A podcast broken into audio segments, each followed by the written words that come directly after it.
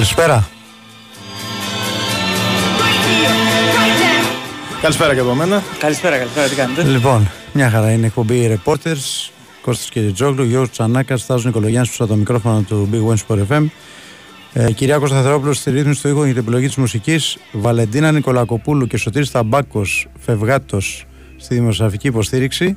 Φευγάτε. Και εμείς είμαστε εδώ για όπως κάθε μέρα να απαντήσουμε στα μηνύματα ε, ή να διαβάσουμε κάποιο μήνυμα, κάποια άποψη στον αέρα ή να απαντήσουμε στις ερωτήσεις σας. Και φυσικά να πούμε όλα τα τελευταία νέα από τις τρεις ομάδες, την ΑΕΚ, τον Ολυμπιακό και τον Παναθηναϊκό. Ε, να ξεκινήσουμε από τον Γιώργο, ο οποίος έχει και ρεπορτάζ, έχει όμως και την, ε, ε, το μνημόσυνο της 37 πριν από λίγο. Ναι, να ξεκινήσουμε από αυτό άμα είναι κιόλας. Βέβαια. Ναι. Ε, παιδιά, πριν από λίγο ολοκληρώθηκε, πριν από περίπου 20-30 λεπτά, το καθιερωμένο ε, μνημόσυνο 43 χρόνια συμπληρώνονται φέτος από την ε, τραγωδία ε, της θύρας 7, ε, 8 Φλεβάρι του 1981.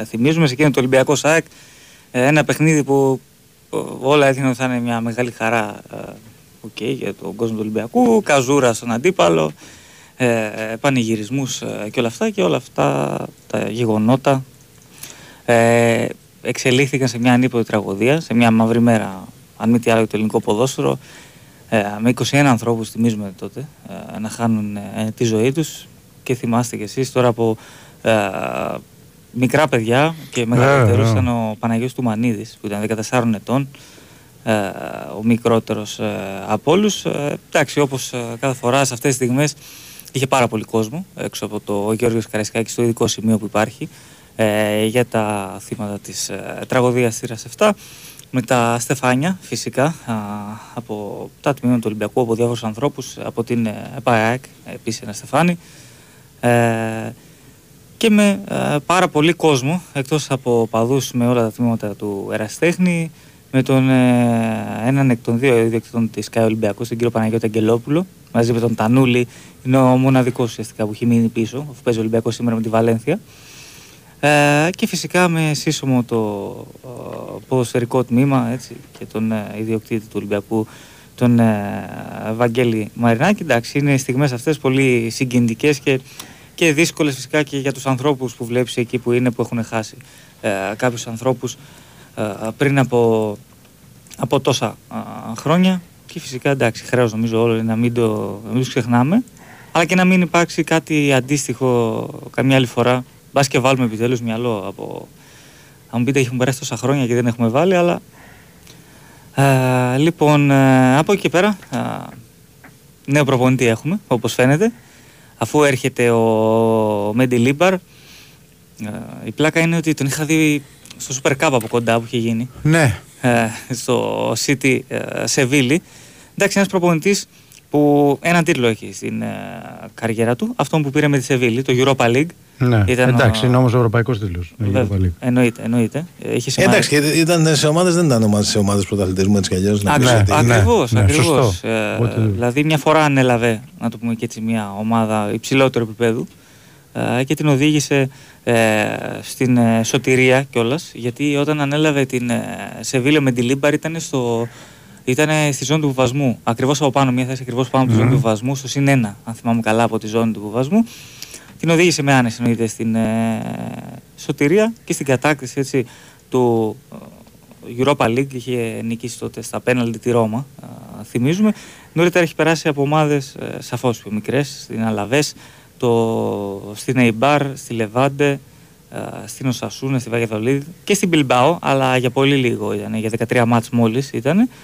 Ε, Και νομίζω το μεγάλο μπαμ είχε κάνει τόσο στη Βαγιαδολίδ και κυρίως στην Eibar που είχε μείνει για μια εξαετία, είχε φτιάξει το όνομά του εκεί, είχε ακουστεί ακόμη περισσότερο και είχε πάρει μια ομάδα πολύ μικρή όπως η Eibar και ε, με ένα πολύ μικρό γήπεδο γενικότερα και με ε, μικρό budget και ε, κατάφερε να φτιάξει ένα σύνολο που έπαιζε καλό ποδόσφαιρο, ε, δεν φοβόταν ε, να παίξει ποδόσφαιρο, ε, αλλά γενικότερα είναι σαν προπονητής αρκετά πιο μεθοδικός. Ξέρει τι θέλει να πάρει μέσα στο γήπεδο, είναι αρκετά αυστηρός από ό,τι διάβαζα ε, και νωρίτερα γιατί τα γύρω-γύρω προφανώς από προπονείς, από αποδεκτήρια όλα αυτά τα διαβάζεις και τα μαθαίνεις από ε, διάφορα δημοσιεύματα συναδέλφους από το εξωτερικό και γενικότερα ένας ε, προπονητής που μπορεί να κάνει και αυτό που χρειάζεται ο Ολυμπιακός αυτή τη στιγμή. Ο Ολυμπιακός χρειάζεται τώρα βαθμούς, σίγουρα. Αποτελέσματα χρειάζεται ε, στην Ελλάδα, αποτελέσματα εννοείται στην Ευρώπη. Και νομίζω. Είναι πάντως προπονητής ειδικών αποστολών. Δηλαδή Ναι. σε πολλές ομάδες τον είχαν πάρει για να τη σώσει. Τώρα Ακριβώς. εντάξει, είναι πρωταθλητισμό, εντάξει, εκείνη όμως είναι Ισπανία, δεν είναι Ελλάδα, είναι αλλιώς τα πράγματα. Ακριβώς, ακριβώς. Έχει παραστάσει. Βέβαια τώρα δεν Ναι. είναι προπονητής στα χρόνια. Έχει πειθαρχία, είναι προπονητής αποτελέσματα. αποτελέσμα και προπονητής αποτελέσματος. Ακριβώς. Δεν έχει τέτοια προβλήματα. Α, Αυτό διάβαζα και νωρίτερα. Δεν έχει προβλήματα δηλαδή και να παίξει άσχημα η ομάδα του αρκεί να πάρει το αποτέλεσμα. Και εντάξει. Πολλές φορές είναι καλό και αυτό. Σε άλλους δεν αρέσει το μάτι, αλλά α, θα πρέπει Ναι, να αλλά το. ιδίω. Sorry που σε διακόπτω. Ιδίως, ε, όταν πας σε μια ομάδα που είναι σε κρίση με άσχημα αποτελέσματα, με όλα αυτά που έχουν γίνει στον Ολυμπιακό. Ε, τε- πρέπει, δεν, δεν, μπορεί, δεν περιμένει να δεις και μπάλα από την πρώτη μέρα. Έτσι δεν είναι; Ακριβώς, το λογικό ακριβώς. είναι να έρθει το αποτέλεσμα και μετά, αν μπορεί ο άνθρωπος να φτιάξει ομάδα με, σε βάθος χρόνου, όπως γίνεται με όλους δηλαδή. Ακριβώς. Κέρδισε μια ομάδα που είναι ουσιαστικά ο τύριο προπονητής ε, μέσα στη σεζόν και πόσους παίκτες έχει αλλάξει. Έτσι, θυμίζουμε ότι πήρε άλλους 8 το Γενάριο ο Ολυμπιακός. Είχε πάρει κοντά στους 20 παίκτες το καλοκαίρι, άλλους 8 τώρα. Μιλάμε, ήρθε σε μια ομάδα που από την αρχή, να την, παρακολουθούσε, από την αρχή σεζόν να την παρακολουθούσε. Τώρα ε, πάλι άλλαξε ε, η ομάδα. Έχει δύσκολο έργο μπροστά του, αλλά είναι ένας έμπειρος προπονητής 62 χρονών, θυμίζουμε. 63 γίνεται τώρα τον ε, Μάρτιο. Ε, και με αγαπημένη του διάταξη το 4-2-3-1, εντάξει, που ταιριάζει αυτό και στον Ολυμπιακό. ε, και φαίνεται πως ο Μεντιλίμπαρ θα είναι σύντομα ε, στην Ελλάδα για να ε, οριστικοποιήσει την, ε, την πρόσληψή του, να το πούμε και έτσι, στον Ολυμπιακό. Να δούμε για πόσο διάστημα. Φαντάζομαι πως θα είναι για 1,5 χρόνο. Ότι θα είναι με αυτή την προοπτική, έτσι. Ε, να Ε, εντάξει, βέβαια τα αξιολογήσει το roster. συμβόλαια, τα συμβόλαια λίγο μικρό ρόλο παίζουν. γιατί Είναι και για ο- να σπάνε πλέον. ναι. Όχι, Και ο, Και ο Καρβαλιάλ και ο είχε- Καρβαλιά είναι 1,5 χρόνο, δεν είναι υπέροχος. Ναι, και ο Ντίγκο Μαρτίνε, αν θυμάμαι καλά, δύο Ε, ε, οπότε. διαιτές είχε. Ναι. Αλλά α, να το δούμε α, τι θα γίνει και με τον ε, Μέντι Λίμπαρ. Δεδομένο είναι πως ο Καρβαλιάλ α, αποχώρησε παρότι ο ίδιος α, δεν το ήξερα, χθες το έμαθα. Έχει γραφείο τύπου ίδιος. Ή βασικά έχει δύο-τρία άτομα που διαχειρίζονται. Ε, Ποιος ο Καρβαλιάλ; Ναι. Έχει δύο, Τι τρία- λες, ρε φίλε; Ναι, ναι, ναι. ναι. Όχι, ρε. Χθες το έμαθα από κάτι Πορτογάλους ε, γιατί είχε βγάλει σαν μια διαρροή το περιβάλλον του Καρβαλιάλ που έλεγε ότι είναι διαρροή από το γραφείο τύπου του Και τι Καρβαλιάλ. έλεγε; Που έλεγε ότι ο Καρβαλιάλ είναι κανονικά στην προπόνηση. Αύριο, Επειδή- θα, αύριο θα κάνει προπόνηση. Αυτός θα είναι προπονητής με τον Όφη. Ναι. Ε, Μα, έπωσε, δεν- έτσι. δεν του πήγε πολύ καλά. Έγραψε αυτό. ιστορία ο Καρβαλιάλ. Δεν του πήγε πολύ καλά αυτό βέβαια. Αλλά α, νομίζω και με τον ε, Καρβαλιάλ δύο μήνες ήταν, αλλά δεν νομίζω ότι κανείς είδε καμιά φοβερή και τρομερή ε, διαφορά ή ε, εξέλιξη, εγώ θα πω στον Ολυμπιακό. σα μην, μην σας πω ότι ήταν και χειρότερη εικόνα του από τον, ε, α, του Ολυμπιακού σε σχέση με τον ε, Μαρτίνεθ. Σιλαϊδόπουλος λοιπόν, όπως φαίνεται, ε, προπονητής, υπηρεσιακός προπονητής με τον Όφη, γιατί παίζει το Σάββατο ο Ολυμπιακός. Ναι. Οπότε τώρα να έρθει με τη Λίμπρα σήμερα, να έρθει αύριο και να κάτσει κατευθείαν δεν θα ξέρει ούτε Ναι. πώς λένε τους παίκτες του. Ε, και είναι λογικό. Άρα. Ντεμπούτο του νέου προπονητή με τον Μπάουκ στην Τούμπα. Ακριβώς. Ε, ντεμπούτο. Όχι, ντεμπούτο με τη Φερεντσβάρο. Με τη Φερεσβάρο. Είναι το- είναι στις 15, σε μια εβδομάδα. 15 το μήνα με τη Φερεσβάρο και μετά στο ελληνικό πρωτάθλημα με τον Μπάουκ στην Τούμπα. Ακριβώς και στα καπάκια πάλι Φερεντσβάρο. Μέσα Ναι, με ναι. Φερεντσβάρο, έξω Τούμπα, ε, έξω Φερεντσβάρο. Στα δύσκολα. Στα δύσκολα κατευθείαν. Αλλά α, νομίζω γι' αυτό και ο Ολυμπιακός πήγε σε ένα τέτοιο προπονητή, γιατί ξέρει ότι έρχονται αυτά τα δύσκολα παιχνίδια α, και πήρε ένα, πιο, ένα προπονητή περισσότερης πειθαρχίας που θα παίξει πιο σφιχτά, θα ξέρει σε αυτά τα πρώτα παιχνίδια τουλάχιστον ε, μέχρι να μάθει την ομάδα ότι θα είναι πολύ πιο προσεκτικός από ότι ήταν ε, για παράδειγμα η ομάδα του Μαρτίνεθ που μπορεί να παίζει με οποιονδήποτε αντίπαλο και να ανοιγόταν ε, και να ερχόντουσαν μετά αποτελέσματα όπως με τη Φράιμπουργκ κτλ. Αυτά. Έχουμε Α, διάλειμμα. ναι, Πάμε break. στο πρώτο διάλειμμα και επιστρέφουμε. Η Winsport FM 94,6. Καλώς ήρθατε! Καλώ σας βρήκαμε. Α, τι ωραίο σπίτι. Σαν παλάτι είναι. Α, τι ωραία πατώματα. Σαν μαόνι είναι. Τι ωραίες κουρτίνες. Σαν μεταξωτές είναι. Ω, και τι ωραία κουφώματα. Σαν... Όχι σαν... Ευρώπα είναι. Σαν Ευρώπα δεν υπάρχουν. Τα Ευρώπα είναι μοναδικά. Συστήματα αλουμινίου Ευρώπα. 50 χρόνια ποιότητας και πρωτοπορίας. Ευρώπα. Μια για πάντα. Η Winsport FM 94,6.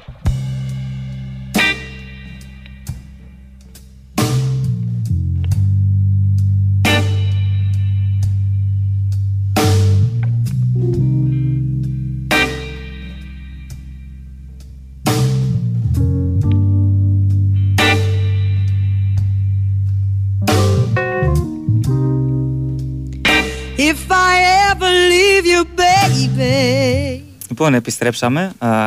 Έχουμε φυσικά την Ευρώπα μαζί μας. Η Ευρώπα, μία από τις μεγαλύτερες βιομηχανίες παραγωγής συστημάτων αλουμινίου στην Ελλάδα, γιορτάζει φέτος τα 50 της χρόνια. Και αν δούμε αυτά τα 50 χρόνια με αριθμούς, θα καταλάβουμε το μέγεθος εταιρείας. Διάθεση στην ελληνική αγορά ενός ε, δισεκυλών αλουμινίου μέχρι σήμερα, 2.000 σημεία κατασκευαστών, 400 άτομα προσωπικό, 180.000 τετραγωνικά μέτρα εγκαταστάσεων, εξαγωγές σε 4 υπήρους, καινοτόμα προϊόντα για όλες τις αρχιτεκτονικές λύσεις. Σήμερα η Ευρώπη εμπνέεται και δημιουργεί το μέλλον, τι πιο σύγχρονε μονάδε παραγωγής, το πιο εξειδικευμένο προσωπικό και τα πιο καινοτόμα προϊόντα, συστήματα αλουμινίου Ευρώπη, εδώ και 50 χρόνια, μια α, για πάντα. Λοιπόν, σειρά σας τώρα. Ωραία, Κώστα. Πάρε Εντάξει, πάσα. Από ε, γυρίζει αύριο θα, αύριο θα είναι στην προπόνηση ο Χατσαφή. Αυτή είναι μια είδηση ε, σημερινή. Αποκλείστηκε από το Κατάρ το Ιράν. Έχασε με 3-2. Και επιστρέφουν και τελευταίοι. Επιστρέφουν και τελευταίος μάλλον. Ε, γιατί ο Μοχαμάντη, ως γνωστόν, συνεχίζει αλλού την καριέρα του. Ένα είναι αυτό. Ε, Επίσης ο Άμραμπατ δεν τιμωρήθηκε, δεν, τιμωρήθηκε δεν, τραυμα, δεν προπονήθηκε σήμερα. Οπότε το ξεχνάμε για τούμπα, λέω εγώ. Το βλέπω πάρα πολύ δύσκολο. Ε, χτύπησε στο τελευταίο παιχνίδι. Στο τελευταίο μάτι ε, βγήκε με ενοχλήσεις. Mm. Τώρα κανα, έχει κανένα τράβηγμα. Ε, οπότε δεν το βλέπω να, να είναι ε, για τούμπα. Κατάλληλα στην προπόνηση δεν υπήρχε κάτι νεότερο. Δηλαδή είναι ε, όλοι οι παρόντες εκτός από τους δύο γνωστούς. Το Σιμάνσκι που έχει το μακροχρόνιο, έτσι, πιο μακροχρόνιο μάλλον τραυματισμό και τον Άμραμπατ που αποχώρησε στο παιχνίδι της Κυριακής και όπως είπα πριν δεν θα τον, δεν θα τον έχει άξει την Τούμπα. Θα γυρίσει και ο Χατσάφη και να δούμε τώρα τι θα γίνει και, και την Κυριακή με την αποστολή γιατί αρχίζουν πλέον ε, να μένουν παίχτες έξω που θα μπορούσαν να είναι και εντεκάδα και δεν ξέρουμε τώρα ποιοι, ποιοι θα είναι μέσα στην αποστολή. Δηλαδή, αν πούμε, ο Χατσαφή τώρα γύρισε, ε, γυρίζει αύριο, πιθανό να μείνει έξω. Αλλά ε, τα τέσσερα center back είναι εδώ πέρα. Άρα κάποιο center back ίσως μείνει έξω. Δηλαδή, ο Μίτογκλου, για παράδειγμα, που πήγε πάρα πολύ καλά στο προηγούμενο μάτ, μπορεί να μείνει έξω. Εντάξει, μπορεί να πάρει και δύο center back, βέβαια, θα το δούμε. Ο Φαν Βέερτ, ο Ζίνι, ε, ακόμη και ο Πιζάρο, ε, που κι αυτός έλειψε ένα διάστημα, ε, μπορεί να μην χωράνε στην αποστολή. Είναι, είναι ένα θέμα κι αυτό. Ε, και μετά να δούμε και τις επιλογές, ε, και τις επιλογές εντεκάδας. Αυτά παιδιά πάμε γρήγορα να πούμε και τα μηνύματάκια μας μετά.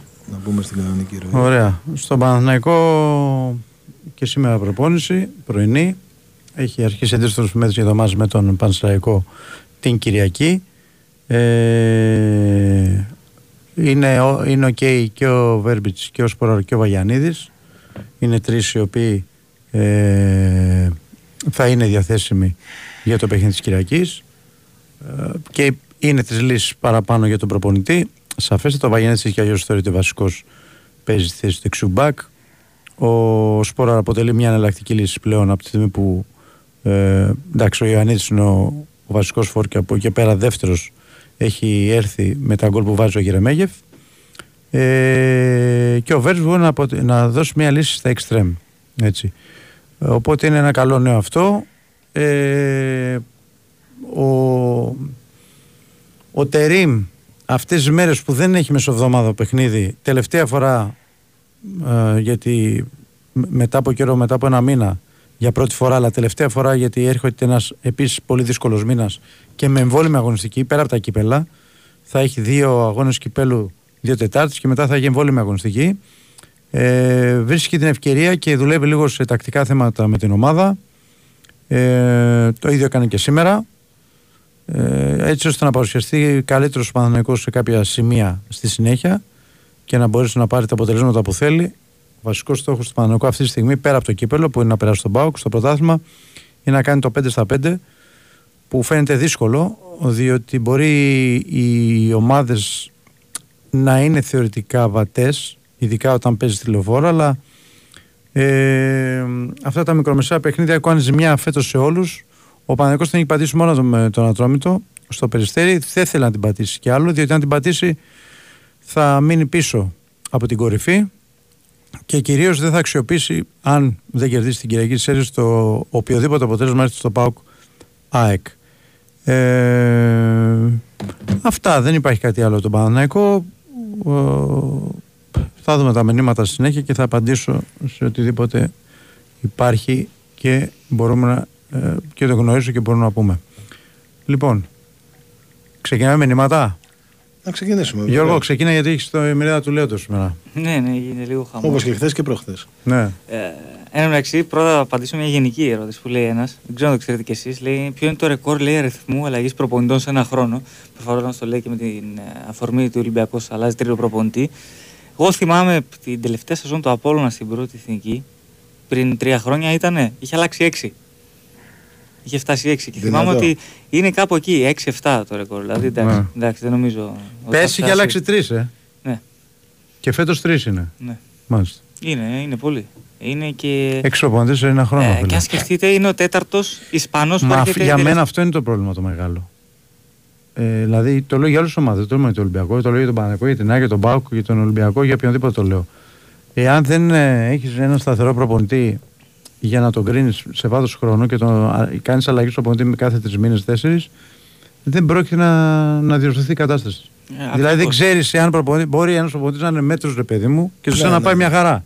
Μπορεί ένας πολύ καλός προπονητής σε σένα στους δύο μήνες να μην έχει πάει καλά. Αλλά στην πορεία να στρώσει. Δεν το ξέρεις αυτό.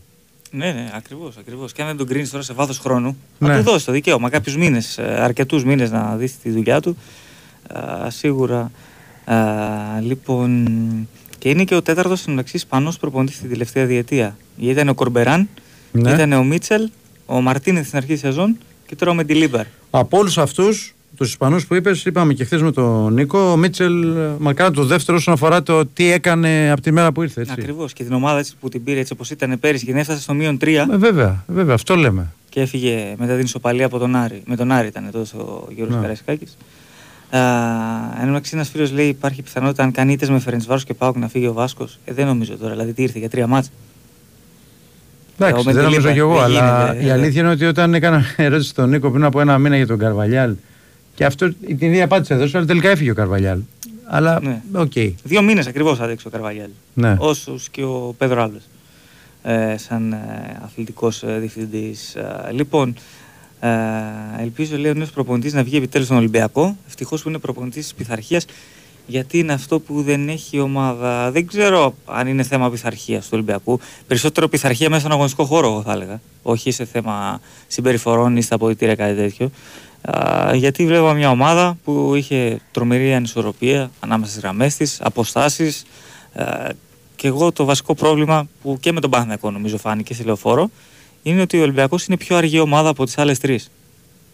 Ε, είναι πολύ πιο αργή ομάδα από τις άλλες τρεις και αυτό φαίνεται μέσα στο γήπεδο ε, και να δούμε φυσικά ο Μεντιλίμπαρ ε, πώς ε, μπορεί να τα αλλάξει όλα αυτά ε, μέσα σε πολύ λίγο ε, διάστημα. Για πόσο θα υπογράψει λέει, ένας φίλος, ο Μεντιλίμπαρ, δεν έχει γίνει γνωστό, αλλά νομίζω ότι ε, δεδομένα ε, θα- ότι θα είναι για 1,5 χρόνο. Να δούμε, εκτός και αν είναι μέχρι το καλοκαίρι με την ε, προοπτική ανανέωσης για ένα ακόμη χρόνο, εφόσον και οι δύο πλευρές ε, το επιθυμούν, να το δούμε. Εγώ νομίζω πως θα είναι για 1,5 χρόνο και να του δοθεί και λίγο χρόνος ε, να δείξει και αυτός ε, πράγματα να χτίσει, ε, να αρχίσει να δείχνει το έργο του. Γιατί να χτίσει ομάδα δεν γίνεται τώρα, το καλοκαίρι θα προσπαθεί να χτίσει την ομάδα. Απλά θα πρέπει και αυτός, εφόσον μείνει και τη νέα σεζόν, να πρέπει να του δοθεί το εύλογο χρονικό διάστημα, αφού και ο Ολυμπιακός πλέον στο μείον 9 δεν είναι καθόλου εύκολο ε, να πάει να πάρει το πρωτάθλημα. Θα πρέπει πλέον ε, να αξιολογήσει το ρόστερ του, ποιου θέλει να κρατήσει από τους δανεικούς, ποιου θέλει να κρατήσει από αυτούς που τα συμβόλαια τους τελειώνουν, γιατί είναι αρκετοί. Τα συμβόλαια που είναι και για τα επόμενα χρόνια είναι λίγα, είναι 12-13 συμβόλαια μόνο. Οπότε ε, θα έχει μπόλικη ε, δουλειά ο Μεντιλίμπαρ, ο Κοβάσεβιτς ή ο Καρεμπέ τώρα που ε, ενεργοποιείται και πάλι ε, περισσότερο. Ε, Ένας φίλος λέει: Αν είναι για τώρα μόνο ο Μεντιλίμπαρ για να σωθεί η χρονιά, τι να πω, τι να σωθεί η χρονιά τώρα. Α, είσαι στο μείον 9. Δηλαδή δεν μπορείς να πεις ότι θα πάρω ένα προπονητή για να μου σώσει τη χρονιά. Δεν είναι στο μείον 4, μείον 5. Είναι δύσκολο τώρα. Ε, τι να λέμε. Και ένας άλλος φίλος λέει στον Ολυμπιακό λέει: Βρήκαν τη λύση να πάρουν το Conference. Ο κάθε ένας προπονητής είτε νικάει είτε πετυχαίνει πρόκριση στην πρώτη ευρωπαϊκή μονομαχία. Λέει. Οπότε κάθε γύρο λέει θα αλλάζει προπονητή. Μάλιστα. Ωραία. Μάλιστα. Πάντως, οκ. α, νομίζω δεδομένα ότι και ο Καρβαλιάλ δεν κάθισε πολύ προφανώς. Αλλά δύο μήνες ήταν. Ε, όλοι. Ε, το μόνο περίεργο τώρα νομίζω με το Μεντιλίμπαρ είναι ότι θα πρέπει να διαχειριστεί ε, το ρόστερ που έφτιαξε πριν από λίγο ο δεύτερος προπονητής. Έτσι. Γιατί ο Καρβαλιάλ πήρε το ρόστερ που είχε φτιάξει ο Μαρτίνεθ και τώρα ο Μεντιλίμπαρ παίρνει το ρόστερ που ήθελε να φτιάξει ο Καρβαλιάλ.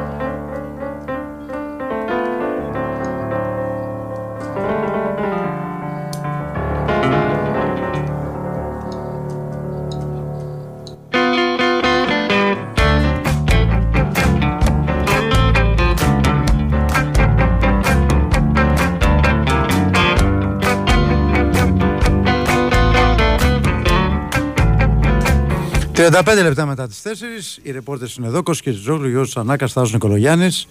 Θα είμαστε μαζί σας μέχρι τις 6 και συνεχίζουμε με τον Γιώργο που έχει να μας πει και, και τι άλλο, κάποιες απαντήσεις στα μηνύματα που το έχουν έρθει και προχωράμε κανονικά. Ναι. Έλα, Γιώργο. Ε, λοιπόν, ένας φίλος λέει: Ο Βέζο και ο Καμπρά λέει: Τους πήρε ο Καρβαλιάλ. Δεν πρόλαβε να τους βάλει σε αγώνα.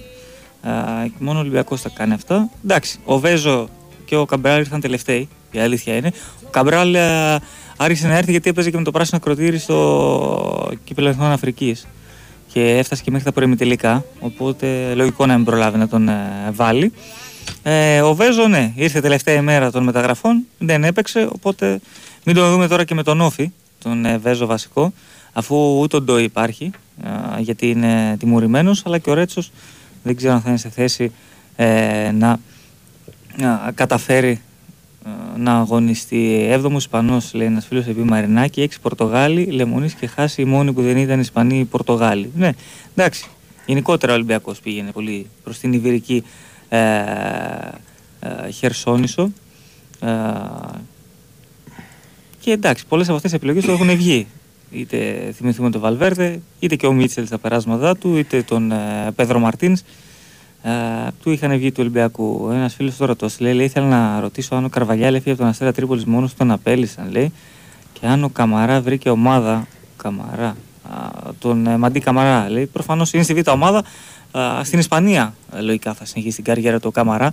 Βέβαια, υπάρχουν ε, αρκετοί άνθρωποι που τον έχουν προσεγγίσει ε, για να δουν ε, το στάτους του ενός του καλοκαιριού του Καμαρά και φαίνεται πως έχει βρει ομάδα ο Καμαρά. Αυτή την αίσθηση ε, έχουν οι περισσότεροι που προσεγγίζουν τον ε, Καμαρά, όπως ε, γνωρίζω εγώ. Όσο και τον Καρβαλιάλ ε, είχε απολυθεί από τον Αστέρα Τρίπολης. Δηλαδή είχε κάτσει 6-7 παιχνίδια μόνο ε, στον πάγκο του Αστέρα. Δεν είχε νίκη νομίζω κιόλας. Και είχε φύγει πολύ γρήγορα. Αλλά βέβαια μιλάμε τώρα για εποχές πότε ήταν το 8, ήταν το 9, κάπου εκεί ήταν πριν 15 χρόνια στον Αστέρα. να δω κάτι άλλο. Ε, δεν υπάρχει, λέει, μόνιμος προπονητής στον Ολυμπιακό, ούτε, μόνιμος, ούτε μόνιμο ρόστρο, ούτε μόνιμος αθλητικός διευθυντής, ούτε τίποτα. Ε, ναι, και ειδικά τα τελευταία χρόνια αλλάζουν όλοι αυτοί που είπες, προπονητής, παίχτε, αθλητικοί διευθυντές κλπ. Αλλάζουν πολύ συχνά. Αλλά το θέμα είναι τώρα που ο Ολυμπιακός πρέπει να στηριχθεί σε δύο γνώριμα πρόσωπά του, στον Καρεμπέ και στον Κοβάσεβιτς, ίσως αυτός να είναι και ένας ε, καλύτερος δρόμος να υπάρχει μια καλύτερη επικοινωνία και με τη διοίκηση είναι και άνθρωποι που ξέρουν τον Ολυμπιακό ε, και το τι θέλει ο Ολυμπιακός, το τι θέλει ο Προεδρό, το τι θέλουν οι οπαδοί και πάει και σε έναν ε, προπονητή ο οποίος ε, και μεν ακριβώς είναι γιατί λέει και γύρω στο 1,5 εκατομμύριο ευρώ έχει συμβόλαιο, μπορεί και λίγο παραπάνω αλλά και σε ένα διαφορετικό στυλ προπονητή από αυτούς που είχε επιλέξει εγώ θα πω τον, Καρβα, τον Μαρτίνεθ και τον Μαρτίνς. ε, αυτά και ένας φίλος επίσης λέει ε, ότι ο Ολυμπιακός λέει έδωσε 3 εκατομμύρια στον Αλμέιδα λέει, αλλά δεν ήρθε ο Αλμέιδα. Μάλιστα. Εντάξει, το γυρίσαμε τώρα. Πήγαμε στου παίχτε που έχουν κλείσει αλλού και πήγαμε στους προπονητές τώρα. Και έτσι σε σειρά σου. Λοιπόν. Κώστα, είναι να δω μας βάζετε αυτό το διετή. Ήταν στο Πάο Κάρις 3-2 που δεν έδωσε πέναλτι και κόκκινο στον Κογεράκι. Ναι, το θυμάμαι, ρε φίλε, εντάξει. Μπορεί. Okay. Και τι πάει να πει τώρα αυτό. Δηλαδή, ας μην έχουμε τώρα φοβίες. Θα δούμε την Κυριακή. Ελπίζουμε να τα πάει καλά. Ε, αν θα μπουν καρεκλάκια στο γήπεδο των σπασμένων, κοίτα, στο πέταλο δεν το ξέρω να σου πω με σιγουριά. Όπου αλλού σπάει καρεκλάκια, τι καθίσταται αμέσως. Άκουσα σε ραδιόφωνο της Θεσσαλονίκης πως αν είναι ελληνική ομάδα στο τελικό του κόμφερα, ο τελικός θα φύγει από τη Φιλανδία και θα πάει η Βαρσοβία. πού, πού υπάρχει αυτό, ρε φίλε; Δεν, δεν υπάρχει ούτε σαν. Ε... Τέλος πάντων, α, Κάτσε να είναι ελληνική ομάδα στο τελικό, γιατί εδώ τα ψάρια είναι στο γυαλό, τα τηγάνι βάζουμε. Λες και έχουν πάει. Από το, η, η τελευταία ομάδα που πήγε σε τελικό ήταν, ήμουνα δύο ετών. Ε, του- που πήγε ο Παναθηναίκος. Δεν δεν είναι τόσο απλά τα πράγματα, αλλά δεν, δεν προβλέπεται κάτι τέτοιο. Ότι αν είναι ομάδα της ίδιας χώρας αλλάζει έδρα ο τελικός. Δεν έχει γίνει ποτέ αυτό. Ε, από β' ομάδα, ποιον βλέπεις πιο έτοιμο για την πρώτη; Ε, τώρα εντάξει. Εκτός από αυτούς τους δύο που είναι, δεν, δεν βλέπω κάποιον άλλον που να είναι έτοιμος, όπως το λες έτσι για πρώτη. Τώρα να είναι κάποιες κάποιες φορές αποστολή. Εντάξει, και ο Λαμαράν έχει μπει, και ο Ρόξον έχει μπει, και ο Χρυσόπουλος έχει μπει. Ο Χρυσόπουλος έπαιξε και με τον Μασεραϊκό ένα ημίχρονο. Ε, αλλά δεν υπάρχει κάποιος τώρα που να πεις ότι είναι για να παίξει. Εδώ, τώρα, μα εδώ δεν χωράνε οι παίχτες που είναι στη, στην πρώτη ομάδα, δεν χωράνε στην αποστολή. Θα ανεβάσουμε και από τη Β. Ε, Πώς θα μπαίνουν στο γήπεδο κάτοχοι διαρκείας ε, μέχρι τις 9 Απριλίου, ας πούμε τώρα την Κυριακή με την Κυφυσιά, η ΑΕΚ, στο πρώτο μάτσο, όχι αυτή την επόμενη Κυριακή, θα μπαίνουν κανονικά όπως μπαίνουν πάντα. Από 9 Απριλίου ε, θα έχει λυθεί το θέμα, δηλαδή θα έχει ο καθένας στο, wallet, ε, στο, στο κινητό του το διαρκεία και θα μπαίνει έτσι. Τι γίνεται με Σαμπανάζοβιτς στην ΑΕΚ Β, ε, έπαιξε, έπαιξε βασικός, ε, μπορεί να τον δούμε. Θα το δούμε, φίλε μου. Θα το δούμε γιατί είναι. Ε, μετά από δύο χρόνια σχεδόν με τραυματισμούς άρα ξέρεις δεν είναι και τόσο, τόσο εύκολο να επανέλθει το παιδί. Μακάρι να έχει την υγεία του καταρχάς. Ήταν σε πολύ καλό επίπεδο. Πιστεύω ότι αν δεν είχε γίνει αυτός ο τραυματισμός ε, θα μπορούσε και να παίζει τώρα δηλαδή να έχει την εξέλιξη ας πούμε, που είχε ο Ραντόνια έστω. Αλλά τώρα πρέπει να κάνουμε υπομονή και εμείς και αυτός το, το κυριότερο είναι να είναι καλά ε, και άλλο ένα μήνυμα για το διαιτητή της Κυριακής στον Αζέρο που λέει: Ελπίζω να μην έχουμε επανάληψη γκολ, ακύρωσης γκολ όπως το περσινό του Άμραμπα. Εντάξει, φίλε, αυτό γίνεται μια φορά. Ελπίζω δηλαδή. Δεν νομίζω ότι υπάρχουν τέτοια. Ήταν το πιο κουφό λάθος του, του πρωταθλήματος πέρυσι. Δεν νομίζω ότι μπορεί να ξαναγίνει κάτι τέτοιο. Ε, αυτά. Α, και γιατί δεν βάζει αριστερό μπακ τον Λιούμπισιτς ε, στο παιχνίδι της Τούμπας. Ο Λιούμπισιτς ήρθε για το, για το κέντρο, για χάφ ήρθε, το είπε και ο προπονητής. Έχει παίξει και αριστερό μπακ, ε. Ε, έχει παίξει αριστερό μπακ. Mm. Τώρα, εντάξει, αν χρειαστεί κάποια στιγμή να τον βάλει αριστερό μπακ, θα τον βάλει. Δεν νομίζω όμως ότι θα είναι την Κυριακή αυτό. Και αν βλέπω βασικό το μάταλο, δεν το αποκλείω. Δεν το αποκλείω. Να... Μπορεί να παίξει πίσω από το φόρ. Δεν νομίζω στη διάδα του κέντρου, αλλά μπορεί να παίξει πίσω από το φόρ. Όπως έχει παίξει πολλά μάτια. Ε, Αυτός και ο Τσούμπερ είναι οι υποψήφοι για εκεί. Εντάξει, και υπάρχει και ο Ραούχο που ακόμη δεν έχει παίξει 90 λεπτό. Αυτά. Κυριακό, έχουμε διάλειμμα; Όχι. Ωραία. Πάμε. Ε, Ένας φίλος, ο Νικόλας από το Γήθιο, σε ευχαριστούμε Νικόλα, μας ακούς μαζί με τον πατέρα του λέει ακούει. Να είναι καλά. Ο γιος από το Μαϊάμι. Τάσο της μεταγραφής πέρα φυσικά του Μπακασέτα που είναι μακράν ο καλύτερος. Πίσω από τους άλλους νομίζω ότι θα βοηθήσει περισσότερο. Ε, κοίτα, δεν θα σου πω. Φαντάζομαι δεν εννοείς αυτούς που ξέρουμε, το Λιμιό π.χ. Γιατί το Λιμιό είναι σε βάθος χρόνου πιστεύω ότι εάν παίξει αυτό που ξέρει θα βοηθήσει πάρα πολύ. Από αυτούς που δεν ξέρουμε, έχω την αίσθηση παρότι τα... ακόμα φαίνεται ότι δεν έχει προσαρμοστεί ότι, ότι μπορεί να βοηθήσει ο Ούγκο περισσότερο. Έτσι. Αλλά είναι μια εκτίμηση αυτή γιατί ξέρετε πολύ καλά ότι προ... μπορεί κάποιοι παίκτες να δέσουν με μια ομάδα και κάποιοι άλλοι παίκτες να μην δέσουν. Ε, για τον Τραγκόσκι επίσης έχει δείξει κάποια καλά στοιχεία στα πρώτα παιχνίδια αλλά θα πρέπει να το δούμε. Ε, για τον Ούγκο, η απάντηση είναι Ούγκο. Ε, τι έχει ο Ιωαννίδης, ρωτάει ο Κώστας. Ο Ιωαννίδης, φίλε μου, έπαιξε το μάζο τον Ατρόμητο. Ε, ενώ δεν ήταν 100% έτοιμος. Ε, είχε κάποιες ενοχλήσεις και στη συνέχεια έκανε κάποια τεστ για να παίξει στο τελευταίο μάτς το προηγούμενο ε, δεν τα πέρασε τα τεστ και τώρα ε, από τη στιγμή που έχει κάποιες ενοχλήσεις ε, θα μείνει έξω μέχρι να είναι 100% έτοιμος. Στο παρόν κάνει ατομικό πρόγραμμα και θα το δούμε μέρα με τη μέρα το πότε θα είναι έτοιμος. Την Κυριακή δεν νομίζω θα παίξει. Από εκεί πέρα θα δούμε μέρα με τη μέρα πώς θα πάει. Ε, λέει ένας φίλος εδώ Εμείς που μένουμε εξωτερικό, πώς θα είναι εφικτό να κατέβουμε να δούμε έναν αγώνα με το παιδί μας με όλα τα στοιχεία μας τηλεφωνική να είναι εκτός Ελλάδας. Φέτος έχω κατέβει μια φορά. Έχεις απάντηση σε αυτό γενικά; Για τους ε, κατοίκους εξωτερικού. Πώς μπορούν να δουν ένα αγώνα εδώ; Ναι, είπαν ότι θα δώσουν λύση γι' αυτό. Το... Ναι. Και όπως λέει και ένας φίλος, ε, είναι Και στερεοτυπικό. με τους στρατιωτικού. Ναι, γιατί Έχουν πει δεν θα δω- αναγνωρίζει θα- ταυτότητα όπα, στο έχουν πει βόλεϊ. ότι θα είναι λυμμένα αυτά όταν αρχίσει το μέτρο. ναι. Το θέμα είναι όμως ότι. Ναι, οκ. Διαφωνώ με τον Υπουργό σε κάτι μεγάλη εικόνα είναι η κοινωνία και μικρή το γήπεδο. Δηλαδή το δάσος η κοινωνία και το δέντρο το γήπεδο ρίζα είναι πιο βαθιά. Δεν ξέρω ακριβώς τι έχει πει στο κομμάτι αυτό, αλλά σίγουρα είναι κοινωνικό πρόβλημα η βία. Δεν είναι μόνο ποδοσφαιρικό. Έτσι. Δεδομένο. Ε, με Αντώνια τι παίζει τίποτα απολύτως. Φίλε μου, ο Αντώνια κάθε μεταγραφική περίοδο γράφεται χωρίς να έχει απασχολήσει. Ε, έχετε καταλάβει όλοι ότι είναι περισσότερο ε, ε, κάποια δημοσίευματα που προέρχονται από μάτζερ και όχι από, από να υπάρχει κάποιο ενδιαφέρον εννοώ, δηλαδή να υπάρχει κάτι ουσιαστικό οπότε δεν παίζει τίποτα γράφεται έντονα τις τελευταίες μέρες ότι έχουν γίνει και επαφές κλπ. Δεν γνωρίζω κάτι τέτοιο εγώ. Με την ανανέωση Κότσερα τι γίνεται, νομίζω ότι ο Κότσερα είναι από τους παίκτες που πιστεύω ότι θα, θα κληθεί για ανανέωση στο συμβόλαιο. Διότι έχει κάνει ένα μήνα πάρα πολύ καλό με τον ε, Τερήμ. Ο Τερήμ έχει τον πρώτο λόγο για τις ανανεώσεις των συμβολέων που λήγουν και πιστεύω ότι ο Κότσερα θα του γίνει πρώτο σε ανανέωση συμβολέου. Τάσο, καλησπέρα. Ο ισχυρισμό πω ο Σπόρα είναι εναλλακτική λύση είναι ρεπορτάζ από τι προπόνηση ή άποψή σου. Όχι, η πραγματικότητα είναι, φίλο μου. Αυτή τη στιγμή, ο βασικό, από την αρχή της σεζόν, ο βασικός φόρτης της ομάδας είναι ο Φώτης Ιωαννίδης. Ο Σπόρα αποτελεί εναλλακτική λύση. Και στα τελευταία παιχνίδια, ακόμα και όταν ήταν υγιής ο Σπόραρ, ο Γερμέγεφ ήταν ε, πρώτη αλλαγή και ο Σπόραρ σε κάποια μάτια μπήκε, όπως στο Βόλο ή σε κάποιο άλλο παιχνίδι με που ήρθε και ο Τερήμ. Ε, αυτό είναι η πραγματικότητα. Ότι αυτή τη στιγμή είναι η λύση. Ε, ο Μιχάλη, τάσου για να πούμε ότι δικό μου πρωτάθλημα στα επόμενα πέντε παιχνίδια πρέπει να πάρουμε 15 βαθμούς. Οτιδήποτε λιγο- λιγότερο νομίζω θα είναι καταστροφικό.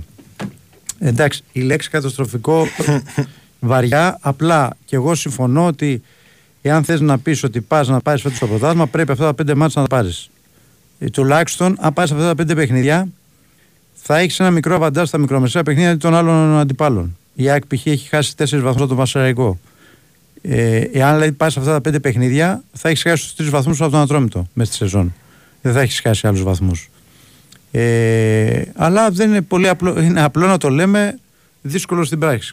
Πιστεύω παιχνίδι με παιχνίδι και θα δούμε. Αρχίζει γενομένης από το, από το μάτς της ΣΕΡΕΣ. Ε, Τάσο, καλησπέρα. Αν έχουμε νέα για το επιθετικό του Παναναϊκού μας, γράφεται ότι έχουν παγώσει οι διακασίες. Έρμεο των κυβερνήσεων πάλι η ομάδα μας. Έρμεο της γραφειοκρατίας είναι η, η ομάδα μας και όπως όλες οι ομάδες. Ο Κώστας πριν από καιρό σας είχε πει για τα γραφειοκρατικά που πήγαν πάρα πολύ πίσω το γήπεδο της ΑΕΚ. Κώστα, ε; Ε, ναι, καλά, εννοείται. Ναι, πάρα Εντάξει. πολύ. Δυστυχώς είναι ένα πρόβλημα το οποίο καμία κυβέρνηση στην Ελλάδα δεν το έχει αντιμετωπίσει. Και αυτή τη στιγμή μπορώ να σας πω ότι είναι έρμεο της γραφειοκρατίας καθυστέρηση και ο Παναθηναϊκός και το θέμα του γηπέδου. Ο Παναθηναϊκός πιέζει και ο Ρεστίνσκι πάει για να προχωρήσει τα θέματα για την αναθεώρηση της άδειας. Είναι κάποια γραφειοκρατικά θέματα που πρέπει να, να ξεπεραστούν και μπροστά εκεί, προς αυτή την κατεύθυνση είναι όλη η ιστορία αν βλέπουμε Γιωβάνοβιτς στον πάγκο της Εθνικής Ανανέωση του Μπογέτα. Αυτό που ξέρει το Γιωβάνοβιτς είναι ότι δεν θέλει να πάει σε εθνική ομάδα ακόμα, θέλει να δουλέψει σε σύλλογο. Να, κάνει, να έχει αυτή τη. Ε, δεν θέλει ακόμα να πάει σε εθνική ομάδα. Οπότε το βλέπω λίγο δύσκολο. Ποτέ μιλέ ποτέ όμω. Ε, α, μια ερώτηση μου λέει για μένα αν συμφωνώ ότι πρέπει να ανεβηθούν άμεσα κότσε Βαγιανίδη γιατί ξεκινάνε επαφέ από τώρα με Βαγιά. Για τον Κότσερα είπα, για τον Βαγιανίδη αυτό που πιστεύω ότι πρέπει να γίνει, το Βαγιανίδη το συμβόλαιο δεν λέγεται το καλοκαίρι, λέγεται 25. Ε, λέμε. το συμβόλαιο που έχει είναι πολύ μικρό, ειδικά με του άλλου του, είναι δυνάμει βασικό. Και πρέπει να γίνει μια αναπρομογή συμβόλαιο. Υπάρχουν και κάποιες ισορροπίες. Ε, είναι ένα παιδί το οποίο, το, είναι ένα παιδί, ε, το οποίο φέτος έχει παίξει. Το καλοκαίρι έχει κάνει εκπληκτικά παιχνίδια. Είναι ένα project. Θα πρέπει να κληθεί για να γίνει αυτή η αναπροσαρμογή. Αυτό πιστεύω και αυτό λέω. Το συμβόλαιο του όμως λέγεται 25, μην μπερδεύεστε, του κότσε λέγεται 24. Ε, ερώτηση προς όλους: Θέλω να κλείσω εισιτήρια για μένα και τα ενήλικα παιδιά μου. Μπορώ να τα βγάλω από τον Gov μέσω του λογαριασμού μου και για τους τρεις. Διαφωτίστε μας λίγο. Νομίζω ότι θα τα βγάζεις από, το λογαριασμό- από, από τη σελίδα της κάθε ομάδας με την εταιρεία που, που συνεργάζεται. Ε, θα παίρνεις ένα κωδικό και με αυτό το κωδικό μετά στον Gov, στον Gov θα, ο καθένας θα παίρνει το εισιτήριό του. Α- Αλλά θα πρέπει να δηλώνεις τα στοιχεία όποιον, όποιον πάρει το εισιτήριο. Μάλιστα. Έτσι δεν Ε, γίνεται. η ρήτρα του Ντραγκούς στο εξωτερικό είχαν πει γιατί Παναγενικό δεν ανακοινώνει η ρήτρα ότι είναι γύρω στα 3 εκατομμύρια. Αλλά, αλλά ο Ντραγκόσκι ανήκει στη Σπέτσια. Η Σπέτσια είναι μια ομάδα που παίζει β' εθνική και μα- είναι πολύ πιθανό να πέσει γάμα εθνική. Ναι, μην πέσει κιόλας φέτος. Αν πέσει γάμα εθνική, ε, πιστεύω ότι μετά δεν θα μιλάμε γύρω να δώσει ένα ποσό Παναγενικό και να τον αγοράσεις. Έτσι. Ε, Τάσο, είδα το ντοκιμαντέρ του Τερήμ στο Netflix. Τέτοιος προπονητής δεν παίζει να έχει έρθει στην Ελλάδα μέχρι τώρα. Τώρα κατάλαβα τι όνομα είναι και τι έχει κάνει. Εγώ θα σου πω κάτι διαφορετικό από αυτό που λες. Πόσοι προπονητές έχουν γίνει ντοκιμαντέρ στο Netflix για να καταλάβεις το μέγεθος του Τερήμ. Ε, πολύ λίγοι. Έτσι. Από αυτό και μόνο του κάτι λέει. Σίγουρα. Πέρα από τους τίτλους που έχει πάρει, ανεξάρτητα τι γνώμη έχει ο καθένας για τον ε, Τερήμ, το θέμα είναι ότι έχει μια, ένα βιογραφικό, μια ιστορία στο, που, δεν, ε, που έχει καταγραφεί ιστορία. Δηλαδή, ξέρουμε τι έχει κάνει. Έχει πάρει ευρωπαϊκό ε, με την Γαλατά. Έχει, πάει, έχει δουλέψει στη Φιωρεντίνα που πήρε ουσιαστικά το κύπελο. Βεβαίως, το τελικό κύπελο δεν ήταν, γιατί είχε διαφωνήσει τότε με τη διοίκηση και είχε φύγει μετά τον ημιτελικό. Αλλά ουσιαστικά αυτός το πιστώνεται την κατάκτηση του κυπέλου. Στη Μίλαν, οκ, δεν έπιασε. Αλλά με τη Γαλατά έχει κάνει σπουδαία πράγματα και κυρίως, όπως λες εσύ, αν αυτό το ντοκιμαντέρ στο Netflix, καταλαβαίνεις ότι είναι μια, μια πολύ μεγάλη προσωπικότητα. Και αν έχω ιδέα στην ε, ερώτηση που είχε να έρθει δύο μέρες, γιατί εντάξει, ο φίλος τώρα αυτός μπορεί πρώτη μέρα να ακούει, γιατί έχει παραγωνιστεί ο Σέκεβελτ. Φίλε μου, ο Σέκεβελτ από, την, ε, από τις πρώτες μέρες που ήρθε ο, ο Τερήμ, είδαμε ότι δεν είναι. Τον χρησιμοποιεί κυρίως σαν εναλλακτική λύση, τέταρτη-πέμπτη λύση στα στόπερ, διότι αυτή τη στιγμή έχουν προτεραιότητα ο Αράο Γετβάη, ο Ούγκο και ο Ακαϊντίν. Δεν έχει γίνει κάτι άλλο. Έχει δει τα φετινά παιχνίδια του Παναναϊκού, έχει δει Νομίζω το είχαμε καταγράψει και εμείς ότι ο Σέκεβελ με τον Γετβάη δεν ταιριάζουν στα δίδυμο και υπάρχουν πάρα πολλά παιχνίδια που ο Παναθηναϊκός δυσκολεύτηκε. Υπάρχουν κάποια στοιχεία που πιθανό λόγο εγώ δεν του αρέσουν και θέλει να τα βελτιώσει ο Ολλανδός αμυντικός και αυτή τη στιγμή δεν είναι στις προτεραιότητες του, του Τερήμ. Δεν αποκλείω μελλοντικά ο Σέκεβελ να παίξει και να, ε, να κάνει κάποια πράγματα που θέλει ο προπονητής, να βελτιώσει κάποια πράγματα και να παίξει. Αυτή τη στιγμή όμως αυτή είναι η πραγματικότητα. Έτσι. Όπως ο Λοντίγκη αυτή τη στιγμή δεν παίζει γιατί θεωρεί ότι ο Ντραγκόσκι είναι, σε, είναι αυτό ακριβώς που θέλει. Είναι απλά το Δηλαδή ε, θα πρέπει να καταλάβετε ότι δεν σημαίνει ότι σε ένα, προ- επειδή σε ένα προπονητή κάποιοι παίκτες του κάνουν, κάνουν και στον ε, προπονητή που έρχεται. Αυτό είναι το βασικό. Από εκεί ξεκινάμε. Ο προπονητής, ο νέος προπονητής, κάποιοι παίκτες που έπαιζαν πριν μπορεί να μην του κάνουν για αυτά που θέλει να παίξει. Τόσο απλό. Λοιπόν, ολοκλήρωσα, Γιώργο. Λοιπόν, ε, εν μεταξύ, μάλλον πλάκα κάνει. Το ένας κορυφαίο φίλος. μήνυμα είναι πότε, πότε απολύθηκε ο Γιάνσεν, έτσι το είδες Ναι, αυτό. ναι, ναι. το είδα. Φα- Φαντάστηκα ότι το λέει για την Alkmaar. Είναι θεϊκό, είναι θεϊκό. Ε, λέει ένας φίλος, μάλλον πλάκα κάνει και λέει γιατί δεν βάζουν αποσπόμενα καρεκλάκια λέει οι ομάδες, ώστε οι οπαδοί λέει να κάνουν τη δουλειά τους και μετά λέει να τα ξαναβάλουν στι θέσει του. Οι οπαδοί να κάνουν τη δουλειά τους δηλαδή. Ε, μάλλον πλάκα θα κάνει ο φίλος με αυτό το μήνυμα. Ε, λοιπόν, ε, ε, για την, λέει ένας φίλος θα πει τίποτα για τη θλιβερή επέτειο της τραγωδίας. Με αυτό ξεκινήσαμε. Απλά μάλλον την άκουγες φίλε στην αρχή. Με αυτό ξεκινήσαμε και την εκπομπή εννοείται. Ε, ένας άλλος λέει και το Μεντιλίμπαρ έφτιαξε τη Σεβίλη και για το καλοκαίρι τη διέλυσε. Ε, αλνού, με αλλού ομάδα πήρε το UEFA. Η ομάδα του αλλού που πήρε, που λες φίλε που πήρε το Europa League, ε, ήταν έτοιμη να υποβαστεί, ήταν στη ζώνη του υποβασμού. Το Μεντιλίμπαρ την έσωσε και, την, ε, και πήρε και το Europa League και το καλοκαίρι είχε πολλά προβλήματα οικονομικά η Σεβίλη. Ε, πάρα πολλά οικονομικά προβλήματα, έδωσε αρκετούς παίκτες, ξο- ξόδεψε λιγοστά χρήματα. Αν θυμάστε και την περίπτωση εκείνη που κοίταζε ο Ολυμπιακός, τώρα Φαμίρη τον επιθετικό ε, και αυτοί προσπαθούσαν να τον δώσουν όσα περισσότερο μπορούσαν γιατί είχαν ε, προβλήματα. Ε, είχαν πάρα πολλά οικονομικά ζητήματα το καλοκαίρι και άργησαν να κάνουν και μεταγραφές και ε, δεν ε, έκαναν, ξόδεψαν και πάρα πολλά χρήματα. Ε, καλή επιλογή για Ελλάδα φαίνεται ο Μεντιλίμπαρ, αρκεί να τον αφήσουν να δουλέψει εκεί στη διοίκηση και να μην κάνουν αυτά που τους λέει. Αλλιώς μια από τα ίδια, προφανώς και ναι, αυτό λέγαμε και πριν, θα πρέπει να έχει το χρόνο που χρειάζεται ο Μεντιλίμπαρ και για να αξιολογήσει το ρόστερ και α, γιατί αναλαμβάνει την ομάδα σε ένα κρίσιμο σημείο που έχει μπροστά της τρία πολύ δύσκολα παιχνίδια πέρα από αυτό με τον ΟΦΗ.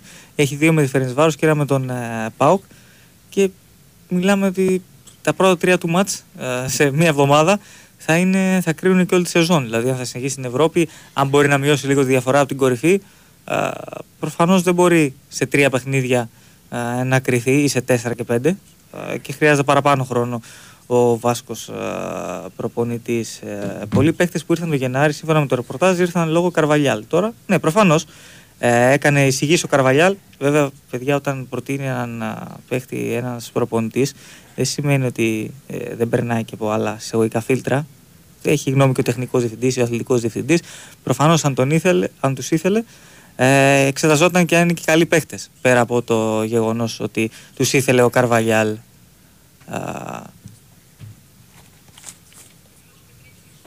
Λοιπόν, έχουμε κάτσε, Πετρίδη. πάμε, πάμε γιατί έχουμε είδηση για τον Μπασχετικό Παναθηναϊκό. Γιώργος Πετρίδης. Γιώργο, Τι κάνετε, πώς είστε; Γεια καλά, σου, εσύ, Γιώργη. για πες μας. Καλά.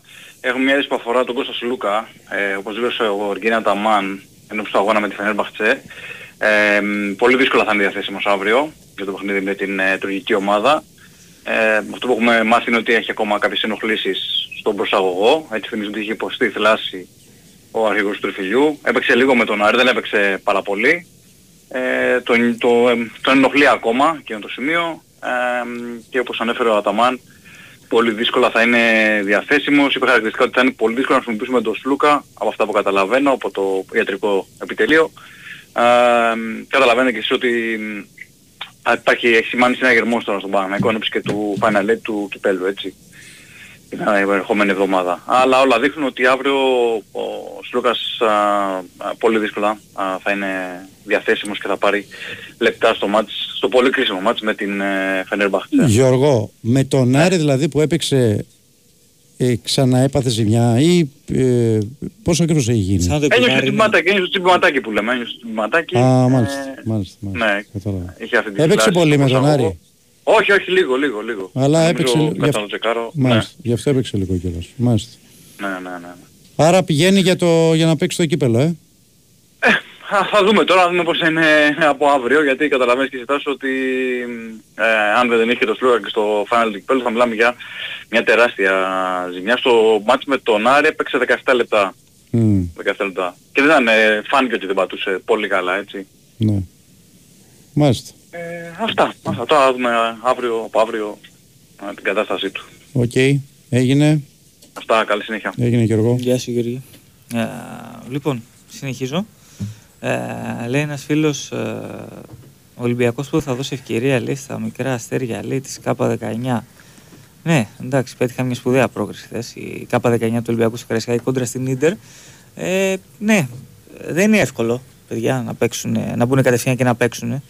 Ή, για παράδειγμα, ένα από τα μεγαλύτερα project και ένας από τους πιο ταλαντούχους ποδοσφαιριστές που έχει ο Ολυμπιακός αυτή τη φουρνιά είναι και ο Κοστούλας, ο Σέντερφορ ο Κοστούλας. Αλλά το παιδί είναι 16 χρονών. Καταλαβαίνει κανείς ότι δεν είναι εύκολο για παράδειγμα να τον πάρει ε, και να μπει ε, να παίξει. Και ε, κυρίως λόγω ε, σωματικών διαστάσεων το κορμί του είναι παιδιού ακόμα. Καταλαβαίνει κανείς ότι δεν είναι εύκολο. Αλλά νομίζω ναι, ότι χρειάζεται προσοχή αυτή η φουρνιά και θα μπορούσε αρχίζει γενομένης και από το καλοκαίρι ε, να πάρει ε, μερικούς παίκτες στην προετοιμασία για να τους δει αν αξίζουν ε, να πάρουν κάποια ευκαιρία ή τουλάχιστον να είναι στο ρόστερ να προπονούνται και με την πρώτη ομάδα. Είναι τελείως διαφορετικό να προπονείσαι με την αντρική ομάδα και τελείως διαφορετικό με τη Β ή με την ε, K19. Ο άλλος φίλος λέει: Δεν ξέρω να κλωτσάνε το τόπι, λέει τα παλικάρια. Αν είναι καλοί παίχτε, θα παίξουν όποιος και αν είναι προπονητής στον Ολυμπιακό. Εντάξει, δεν πάει έτσι. Γιατί όταν αλλάζεις ε, πολλούς προπονητές, όταν ε, αλλάζουν και οι παίχτες μεταξύ τους, πρέπει να μάθουν πώ ε, παίζει ο κάθε συμπαίκτης τους, πώ παίζει ο κάθε προπονητής τους, τι τους ζητάει μέσα στο γήπεδο. Άλλος μπορεί να παίζει πιο επιθετικά όπως ο Μαρτίνεθ, άλλος μπορεί να παίζει πιο συντηρητικά όπως ο Καρβαλιάλ. Ε, άλλος, ο Μαρτίνεθ έπαιζε 4-4-2 με την άμυνα στο κέντρο. Με τον ε, Καρβαλιάλ έπαιζε 4-3-3 συνήθως ή 4-2-3-1 και είχε χαμηλά μέτρα στο γήπεδο ε, για να μην εκτίθεται ε, ανασταλτικά. Είναι τελείως διαφορετικό. Δεν είναι έτσι απλά επειδή είναι καλοί παίκτες δεδομένα. Έχει καλούς παίκτες. Ο Ολυμπιακός έχει καλό ρόστερ. Αλλά δεν είναι έτσι. Αν είναι καλοί παίκτες θα παίξουν. Ε, λοιπόν, ε, Κυριάκο, έχουμε δελτίο τώρα. Ε. Ναι, πάμε Ε, δελτίο, ε, δικό δελτίο. Ένα λεπτό πριν Α. να κάνουμε και μια αναφορούλα, ε, γιατί έρχονται σημαντικά μάτια σε Ελλάδα και όχι μόνο. Άρα είναι μια καλή στιγμή να μιλήσουμε λίγο για τους tipsters του Πάμε Στοίχημα. Μιλάμε για την πρώτη ψηφιακή κοινότητα παιχτών στην Ελλάδα. Συνδέεσαι σε αυτή αποκλειστικά μέσω του Pub Store App. Βλέπεις τι παίζουν οι κορυφαίοι tipsters. Μπορείς να αντιγράψει τα δελτία τους, να, ανεβάς, να ανέβεις στην κατάταξη και να διεκδικήσεις πλούσια δώρα. Αυτή τη στιγμή προηγείται στην κατάταξη ο Λένιο 1000, Ενώ για τα μάτς που έχουμε μπροστά μας, να ξέρετε ότι μεταξύ των Deepsters ξεχωρίζει η επιλογή του Άσου στο παιχνίδι του Ολυμπιακού με τον Όφη, αλλά και σε αυτό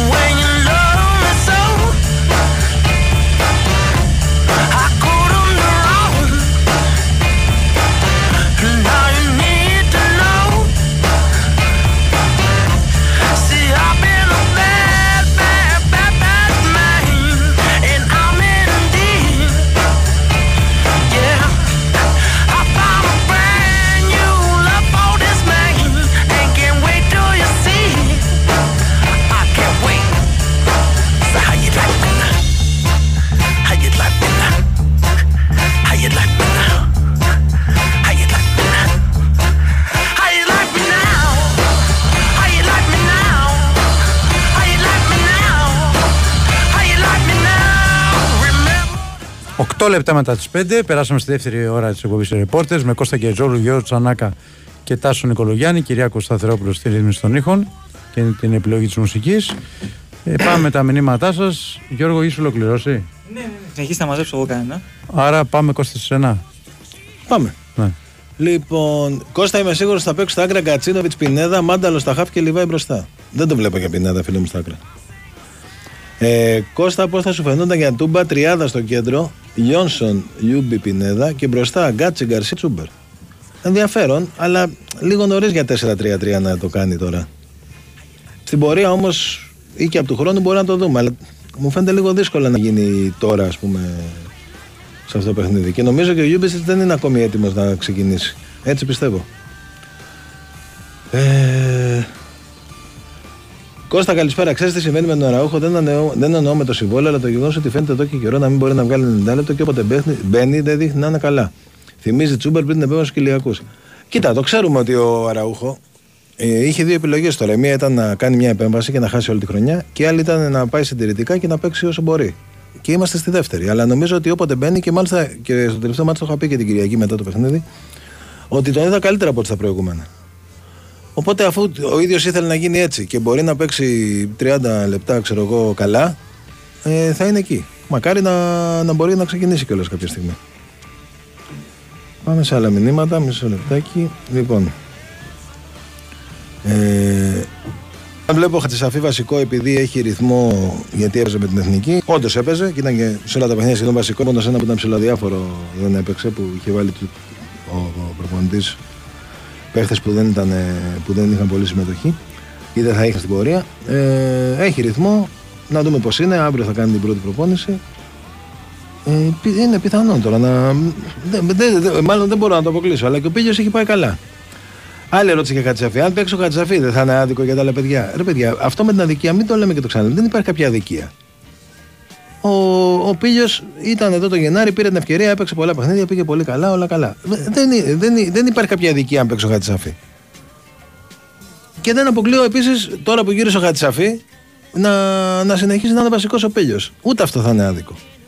Δεν υπάρχει κάτι άδικο. Το θέμα είναι να γίνεται το καλύτερο για την ομάδα. Αυτό τουλάχιστον ο- με τον Αλμέιδα το έχουμε δει αυτό το πράγμα και το, το λέμε ότι πάντα κάνει ό,τι είναι καλύτερο για την ομάδα του. Κώστα, γιατί υποτιμάς τον Λικογιάννη, παίζεις στην Πολώνια. Δεν τον υποτιμάω, ρε παιδιά. Απλά χθες που με ρώτησαν, ήσουν εσύ που ρώτησες για τον Λικογιάννη, είπα ότι δεν γνωρίζω κάτι. Και ειλικρινά το μυαλό μου, επειδή ήταν χθες με τον μπάσκετ με όλα αυτά που είχαν γίνει, πήγε πρώτα στον προπονητή του μπάσκετ. Δεν το, δεν, δεν το είπα υποτιμητικά για το παιδί αυτό. Ε, Κώστα, πες μας την άποψή σου. Ξεκινάς Πόνσε και φέρνει Γκαρσία από τον πάγκο να τους τρέξει ή βάζει Γκαρσία; Ε, για μένα ο βασικός φόρτης είναι τον Γκαρσία. Τώρα τι να σου πω. Από εκεί πέρα θα δούμε την Κυριακή. Βλέπω Αραούχο ξενερωμένο, λέει ένας φίλος θέλει να φύγει. Αυτό δεν υπάρχει, φίλε μου. Ε, Δεν σου λέω ότι, δεν- ότι σίγουρα θα ανανεώσει, αλλά δεν υπάρχει ξενερωμένος ο Αραούχο. Το αντίθετο. Πόσο σοβαρά είναι ο Άμραμπατ και αν θα χάσει και άλλο μάτς. Δεν μπορώ να σου το πω με σιγουριά ε, ότι δεν θα χάσει άλλο μάτς. Πάντως ε, το παιχνίδι του Τούμπας όποτε φαίνεται το χάνει. Τώρα από εκεί και πέρα θα δούμε πότε θα μπεις στις προπονήσεις. Δεν μας έχουν δώσει πάντως κάποιες μέρες να πούνε ότι ας πούμε, μια εβδομάδα θα λείψει. Ή ένα μήνα, ξέρω εγώ, που μας είχαν δώσει για το Σιμάνσκι. Άρα τον περιμένω από μέρα σε μέρα να μπεις προπονή. Θα δούμε. Ο Χρυσόπουλος θα μπορούσε να παίρνει 20 λεπτά συμμετοχής για να ενταχθεί. Γιατί δεν γίνεται; Ρε φιλέ, η, η ΑΕΚ έχει 4 center back. Δηλαδή υπάρχει πιθανότητα ας πούμε, στο παιχνίδι της Τούμπας ο Μίτογλου που έχει πάει, όποτε έχει, παίξει- έχει πάει φανταστικά να είναι εκτός αποστολής. Και θα, έρθει, θα ανέβει ο Χρυσόπουλος για ποιο λόγο, για να παίρνει. Να, τι θα κάνει άλλη ακαλα- η ΑΕΚ αλλαγή στο όπερ για να παίρνει ο Χρυσόπουλος 20 λεπτά. Δηλαδή ε, δεν, δεν γίνονται αυτά τα πράγματα. Και ο Χρυσόπουλος παίρνει 90 λεπτά. Κάθε εβδομάδα παίζει. Κάθε εβδομάδα παίζει με την ΑΕΚ Β. Ε, και ένα ακόμη για τον Αραούχο που λέει πάλι ότι δείχνει να μην μπορεί να βγάλει 90 λεπτό. Ε, είπα πριν τι έχει συμβεί με τον Αραούχο και περιμένουμε και μακάρι και ευχόμαστε να μπορεί σύντομα να βγάζει και 90 λεπτά. Αυτά από μένα. Ωραία. Ε, λέει ένας φίλος που είχε στείλει το μήνυμα του Βαγιανίδη, δεν μπερδεύτηκα απλά για να μην τρέχουμε πάλι τελευταία χρονιά. Το λέω για πρόορη ανανέωση. Ναι, συμφωνώ αυτό που λες για τις πρόορε ανανέωση. Εγώ πιστεύω γενικά ότι η, η άποψή μου είναι ότι όταν έχεις επιλέξει έναν παίκτη που σου κάνει και θέλεις να μείνεις να μείνεις στην ομάδα, ε, πας και το ανανέωσες ένα και ένα μισή χρόνο πριν λήξει το συμβολιό του και δεν περιμένεις το τελευταίο εξάμεινο. Έτσι. Οπότε με, νομίζω σε κάλυψα με αυτό που είπες για το, και για το Βαγιανίδη. Θα ήθελα να μας πεις λέει ποιοι πιστεύεις θα μείνουν και ποιοι θα φύγουν το καλοκαίρι. Φίλε μου, δεν πάω να σου πω. Ε, για ένα πολύ απλό λόγο. Γιατί ο προπονητής είναι καινούριος. Δεν μπορώ να ξέρω αυτή τη στιγμή στο μυαλό του πώς έχει, πώς θα διαμορφωθεί η κατάσταση μέχρι τον Απρίλιο. Ε, είναι ένας νέος προπονητής που τώρα μαθαίνει την ομάδα, τώρα μαθαίνει τους παίκτες. Θα τους χρησιμοποιήσει, θα τους δει, θα τους αξιολογήσει και με βάση τις δικές του εισηγήσεις θα γίνουν οι αποχωρήσεις ή όχι. Α, Αυτό αφορά και για τα συμβόλαια που λήγουν. Έτσι. Ε, τάσο εκτός από Νίκα Μαξίμοβιτς που ξέρουμε ότι έρχονται το καλοκαίρι, τι πιθανότητα δίνεις να έχουν κλείσει και άλλοι παίξει και να μην το ξέρουμε; Δίνω πιθανότητες. Υπάρχουν ομάδες. Οι ομάδες έχουν τη δυνατότητα να κρατήσουν μυστική μια συμφωνία, δεν θέλουν να τη βγάλουν. Έτσι. Αλλά δεν γνωρίζω κάτι. Για τον Μαξίμοβιτ και τον Νίκα ξέρουμε. Εντάξει, τον Νίκα έχει ανακοινωθεί. Το Μαξίμοβιτ επίσης για το καλοκαίρι. Αλλά δεν αποκλείω. Δεν γνωρίζω κάτι, αλλά δεν αποκλείω να έχει γίνει και κάτι άλλο. Ε, Τάσο έλεγε προχθέ ο Αθανασίου το πρωί κάτι για Ολλανδία. Βέλιο μπροστά εκεί. Έχει ιδέα τι ήθελε να πει ο ποιητής. Είχε πει, ε, φίλε μου, ότι α- δεν αφορά τον Παναθηναϊκό και μετά από λίγες ώρες ήρθε ένας Ολλανδός προπονητής για τον Ολυμπιακό. Το είχε πει ο Νίκος ε, χθες το πρωί, προχθές. Για την άποψή μου για το Βέρμπις και πότε λέγει το συμβόλαιό του. Το συμβόλαιό του λέει το 2025. Σίγουρα ο Βέρμπις δεν έχει αποδώσει αυτά που περιμέναμε. Εγώ περίμενα πολλά περισσότερα από το Βέρμπιτ. Η αλήθεια είναι ότι είχε και κάποιους θωματισμού που τον άφησαν πίσω, μυϊκούς περισσότερο. Έχει στα τελευταία παιχνίδια, όποτε πρόλαβε και αγωνίστηκε τέλος πάντων με τον Τερήμ, έδειξε να έχει μια διάθεση. Αλλά δεν είναι, δεν είναι. Άμα με βάση αυτά που περιμέναμε, δεν έχει δείξει αυτά που περιμέναμε. Εντάξει, είχε και προσωπικά προβλήματα πέρυσι, έτσι. Πέρσι είχε το τεράστιο Σοβαρά προσωπικό προβλήματα. πρόβλημα. Το προσωπικό του πρόβλημα που δεν ξέρω πόσοι θε- μπορούσαν να το ξεπεράσουν για να παίξουν ποδόσφαιρο. Ε, συνολικά όμως η συνολική του προσφορά είναι κατώτερη από το αναμενόμενο. Με βάση αυτά που περίμενα εγώ, ήταν ένας εξαιρετικός ποδοσφαιριστής. Ε, Ένας άλλος φίλος λέει: Τάσο, μιλέ ψέματα, καμία γραφειοκρατία, έλλειψη χρηματοδότησης για τα χρηματολογικά υπάρχει. Φίλε μου, ψέματα δεν σου λέω. Η αναθεώρηση της άδειας δεν έχει γίνει ακόμα. Είναι το βασικό και κύριο θέμα για να προχωρήσει η κατασκευή του γηπέδου. Η αναθεώρηση της άδειας έχει να κάνει με την γραφειοκρατία. Όσον αφορά για, τα, για τις κομματολογικές εργασίες, αυτό που υπάρχει δεν είναι έλλειψη χρηματοδότησης. Έχει εγκριθεί η χρηματοδότηση ενός ποσού στα 5 εκατομμύρια ευρώ και η εταιρεία που έχει αναλάβει ε, λέει ότι το ποσό αυτό πρέπει να αυξηθεί για να ολοκληρωθούν οι κομματολογικές εργασίες και γίνονται συναντήσεις τις τελευταίες, τις τελευταίες ημέρες για να υπάρξει η χρυσή τομή και θα βρεθεί η χρυσή τομή. Το κύριο όμως θέμα για να προχωρήσει η κατασκευή του γηπέδου είναι η αναθεώρηση της άδειας και αυτό είναι το πρώτο και κύριο που πρέπει να συμβεί. Έτσι. Αν θα ασχοληθεί ο Παναγενικός για φορτούνη, δεν το ξέρω, φίλε μου. Και αν χωράει μαζί με τον Μπαγκασέτα. Φυσικά και χωράει. Όλοι καλοί χωράνε για μένα. Εγώ έχω πει την άποψή μου για το φορτούνη, θα τον ήθελα. Δεν έχει προκύψει όμως κάτι μέχρι τώρα για το φορτούνη. Πρέπει να το πούμε αυτό, ούτε έχει γίνει κάτι. Λέει ένας φίλος στο δεύτερο γκολ του κόντρα στον Ολυμπιακό. Αν το προσέξω, ο Γερμέγεφ κάνει καλό παιχνίδι με την πλάτη από εκεί ξεκινάει η φάση. Επειδή λέμε το αδύναμο του σημείο. Ναι, το είπα και χθες. Όντως είναι μια πάσα του, από αυτές του που κάνει ο Ρούμπεν οι μακρινές πάσες. Την ε, κάνει καλή υποδοχή της μπάλας. Και πρέπει να βάζει πλάι τον Κάρμο στη φάση αυτή. Τον Κάρμο βάζει πλάτη. και της πάει σωστά στον Κώτσιρα, μετά πάει στον Τζέριν και από τον Τζέριν στον Μπακασέτα. Το είπα και εγώ χθες ότι στη συγκεκριμένη φάση έχει κάνει καλή δουλειά. Και γενικά και, στη, και στο Περιστέ έχει δώσει την ασύση στον Τζέριν. Απλά λέμε ότι δεν, έχει, δεν μπορεί να κάνει αυτά που κάνει ο Ιωαννίδης σε καμία περίπτωση. Ε, με πλάτη στην αιστεία. Έτσι. Έχει άλλα χαρακτηριστικά. Είναι killer εντός περιοχής. Γιώργο. Α, έχουμε διάλειμμα; Πάμε σε ένα διάλειμμα και επιστρέφουμε. Καλώς ήρθατε! Καλώ σας βρήκαμε. Α, τι ωραίο σπίτι. Σαν παλάτι είναι. Α, τι ωραία πατώματα. Σαν μαόνι είναι. Τι ωραίες κουρτίνες. Σαν μεταξωτές είναι. Ω, και τι ωραία κουφώματα. Σαν... Όχι σαν... Ευρώπα είναι. Σαν Ευρώπα δεν υπάρχουν. Τα Ευρώπα είναι μοναδικά. Συστήματα αλουμινίου Ευρώπα. 50 χρόνια ποιότητας και πρωτοπορίας. Ευρώπα. Μια για πάντα. Η Winsport FM 94,6. Τέτοιος παίχτης βγαίνει μια φορά στα 100 χρόνια. Αυτός είναι ο Cowboy 79. Νούμερο 1 στην κατάταξη. Μύθος για το πάμε στοίχημα. Ο καλύτερος tipster αυτή τη στιγμή. Τον εμπιστεύομαι με κλειστά μάτια. Ό,τι δελτίο παίζει, το αντιγράφω. Φοβερό! Μόλις τον προσπέρασα! Ο Cowboy 79 είναι στο νούμερο 2. Νούμερο 1, τώρα είμαι εγώ. Ο Jimmy's King 90. Τώρα, με το Πάμε Στοίχημα Tipsters, παίζεις την κοινότητα των κορυφαίων και δείχνεις τι παίκτης είσαι. Μπαίνεις στο Pub Store App, παίρνεις tips από τους καλύτερους, ανεβάζεις τα στοιχήματά σου, ανεβαίνεις την κατάταξη και διεκδικείς πλούσια δώρα. Πάμε Στοίχημα Tipsters στα καταστήματα ΟΠΑΠ.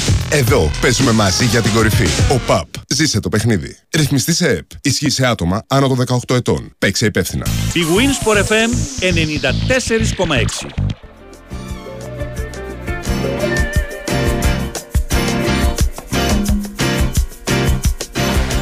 Λοιπόν, εδώ είμαστε, επιστρέψαμε. Α, πριν ξεκινήσω, συνεχίσω εγώ με τα μηνύματα. Α, η Ευρώπα, μία από τις ε, μεγαλύτερες βιομηχανίες παραγωγής θυμάτων αλουμινίου στην Ελλάδα, γιορτάζει φέτος τα 50 τη χρόνια. Αλήθεια, χωράνε 50 χρόνια ιστορία σε 50 δευτερόλεπτα, σχεδόν αδύνατον.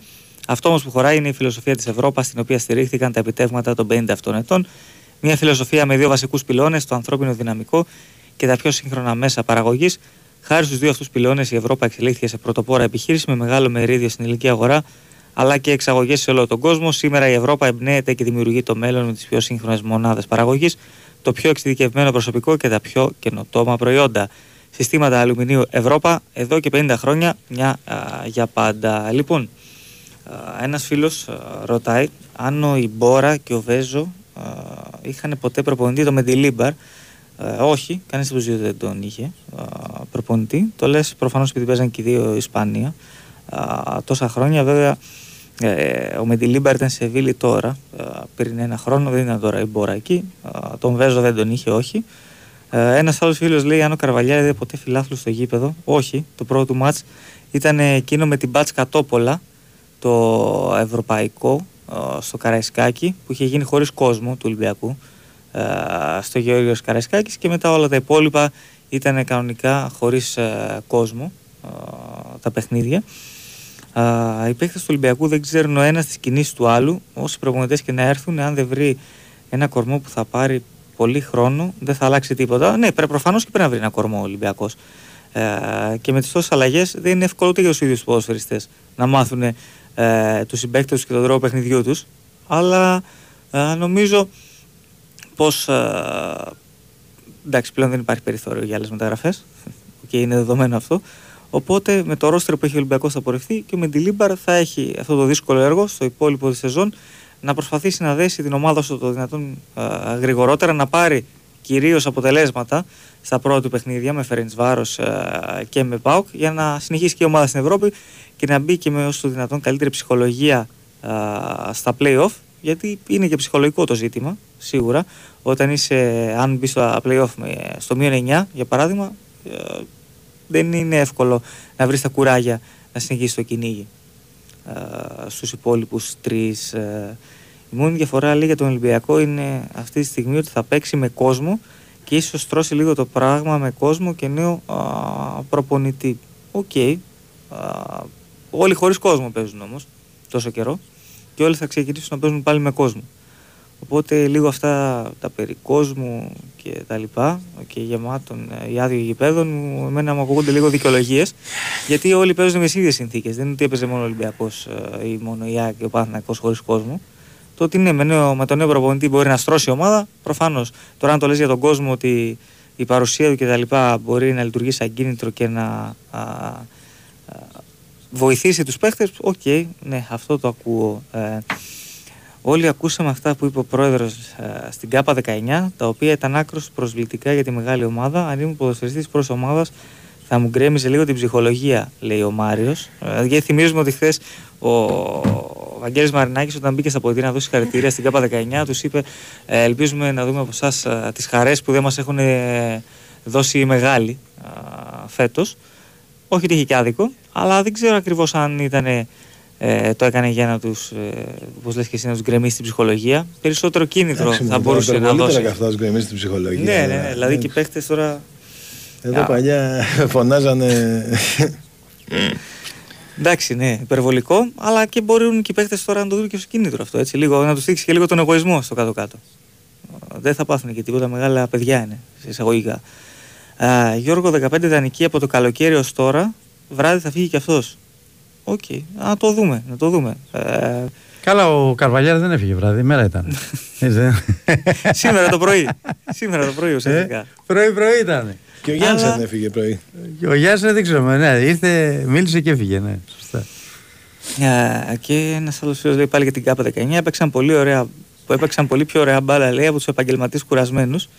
Ε, ε, εντάξει, προφανώς και το χαρήκανε ο κόσμος του Ολυμπιακού και κυρίως ήταν σημαντικό ε, για αυτά τα παιδιά, για τα ίδια ε, αυτή η πρόκριση γιατί από τέτοια μάτς μεγαλώνουν και οι ίδιοι ε, και πραγματικά είχα πολύ καιρό να δω από ομάδα γενικότερα ε, να έχει 6 σε 6 εκτελέσεις δεν είναι εύκολο 6 σε 6 εκτελέσεις και οι περισσότερες από Καλά, αυτές ήταν καλές και καλά χτυπημένα. οι Πολύ περισσότερες καλά. από αυτές καλές. Δηλαδή, αν ε, εξαιρέσουμε μία μόνο εκτέλεση, δεν θυμάμαι ποιος ήταν που έχει πάει κάτω από το σώμα του τερματοφύλακα της Ιντερ, όλες οι υπόλοιπες ήταν πάρα πολύ καλές. Ε, κάτι άλλο. α, κάτι άλλο. Α, όχι προς το παρόν, να μαζέψω και τίποτα άλλο. Τάσο θα να συνεχίσεις; Κώστα. Κώστα. Α, Συνεχίζουμε. Κώστας, ναι. Μισό λεπτάκι. Λοιπόν, το μόνο άδικο είναι να βγάλει πύλιο και να βάλει χατσαφή. Ρε παιδιά, θα έχουμε μπει σε μια συζήτηση τώρα που είναι πραγματικά δεν έχει κανένα νόημα. Ειλικρινά, τι άδικο δηλαδή, τι... Δεν υπάρχει άδικος και δίκαιο. Υπάρχει η καλύτερη επιλογή για να μπορέσει η ομάδα να παίξει το καλύτερο ποδόσφαιρο. Αυτό, αυτό κάνουν οι προπονητές. Και ιδίως ο Αλμέδα. Ο Αραούχο γίνεται θυσία για την ομάδα, παίζει με ένα πόδι, όπως έγινε θυσία και με, τον, με την Δυνάμο και μας έδωσε την πρόκριση. Μόνος σεβασμός σε αυτό τον παίχτη. Ωραίο ο φίλος. Πόσο θα λείψει ο Σιμάνσκι, ε, μας είχαν πει 4 με 6 εβδομάδες, ήδη έχει συμπληρώσει τις 2 και κάτι. Οπότε έχουμε ακόμη άλλες, ας πούμε, στη χειρότερη σχεδόν ένα, ένα μήνα, σχεδόν. Τέσσερις εβδομάδες ακόμη, στη χειρότερη. Ήττα την Κυριακή είναι μισή καταστροφή για την ΑΕΚ. Οκ, τώρα δεν υπάρχει καταστροφή, ρε φίλε. Δεν είναι. Έχουμε πάρα πολύ δρόμο μπροστά μας. Ε, σίγουρα τα πράγματα θα είναι πιο περίπλοκα άμα χάσει η ΑΕΚ, αλλά δεν είναι καταστροφή. Ε, do or die, λέει το Κυριακάτικο, ρωτάει ένας φίλος. Ούτε, θα- ε, είπα την άποψή μου γι' αυτό, δεν συμφωνώ ούτε για ότι είναι do or die. Και ένας άλλος φίλος λέει: Κώστα, ε, το πέταλο θα γινόταν εξέδρα ορθίων. Ε, θα είναι καλύτερα έτσι για να μεγαλώσει η χωρητικότητα. Κοίτα, αυτό έχει κυκλοφορήσει έτσι σαν μια φήμη. Δεν έχει υποθεί ποτέ έτσι κάτι επίσημο. Ε, θα μπορούσε να γίνει με μια αλλαγή στα καρακλάκια και να μπουν καρακλάκια χωρίς πλάτη. Αλλά χρειάζεται και άδεια νομίζω αυτό. Οπότε θα δούμε το καλοκαίρι. Θα δούμε το καλοκαίρι αν θα υπάρξει αυτή η αλλαγή. Έτσι αλλιώς εκεί πιο πολύ όρθιοι είναι. Οπότε με, κάποιες, με κάποια κατασκευή έτσι μπορεί ίσως να μπορούσε να γίνει αυτό που λες. Έχει, έχει ακουστεί αλλά δεν, έ- δεν έχει υποθεί ποτέ έτσι κάτι, κάτι επίσημο. Η, από την ομάδα τέλος πάντων.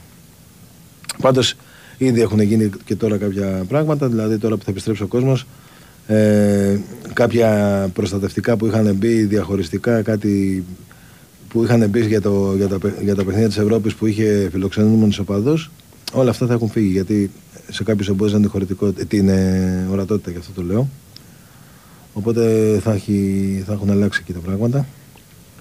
Ε, να πούμε ότι η ΑΕΚ σήμερα επίσης ανακοίνωσε ότι ενημέρωσε μάλλον ο- ότι οι κάμερες θα λειτουργούν κανονικά από τον αγώνα με την Κηφισιά ε, ότι δεν θα μπορεί κανείς να μπαίνει, μάλλον ε, όποιος μπαίνει και βάζει και δεύτερο άτομο μέσα στο τουρνικέ θα το αφαιρείται το, το ειστήριο διαρκείας.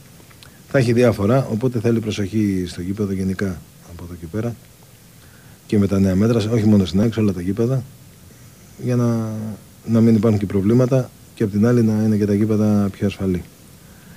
Υπάρχουν πολλά μηνύματα για το Μάνταλο για να μην παίξει την Κυριακή. Καταρχάς δεν είπα ότι θα παίξει, είπα ότι υπάρχει μια πιθανότητα και νομίζω ότι ο Μάνταλος φέτος με τις εμφανίσεις του είναι ένας παίκτης που δικαίως έχει παίξει όσο έχει παίξει και δικαίως θα παίξει και όταν ξαναπαίξει. Τώρα, αν θα είναι βασικός, θα είναι από τον πάγκο, έχει αποδείξει και αυτός ότι δεν έχει πρόβλημα. Όπως και να μπει, ό,τι να κάνει θα το κάνει και θα βοηθήσει. Όπως έκανε πέρυσι και φέτος. Ε, τι παίζει με την εγκατάσταση ελέγχου εισόδου κτλ. Η Άγκη είναι έτοιμη από ό,τι ενημερώθηκα, από ό,τι ενημερωθήκαμε σήμερα. Η- Και η UEFA πέρασε από το γήπεδο και έκανε μια έτσι σημαντική επιθεώρηση και τα βρήκε όλα καλά.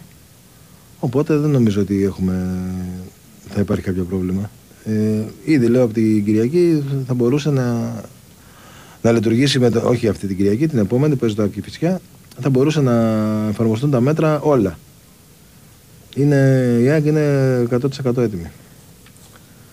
Αυτά. Ωραία. Πάμε σιγά σιγά σε πολιτικό δελτίο ειδήσεων και επιστρέφουμε.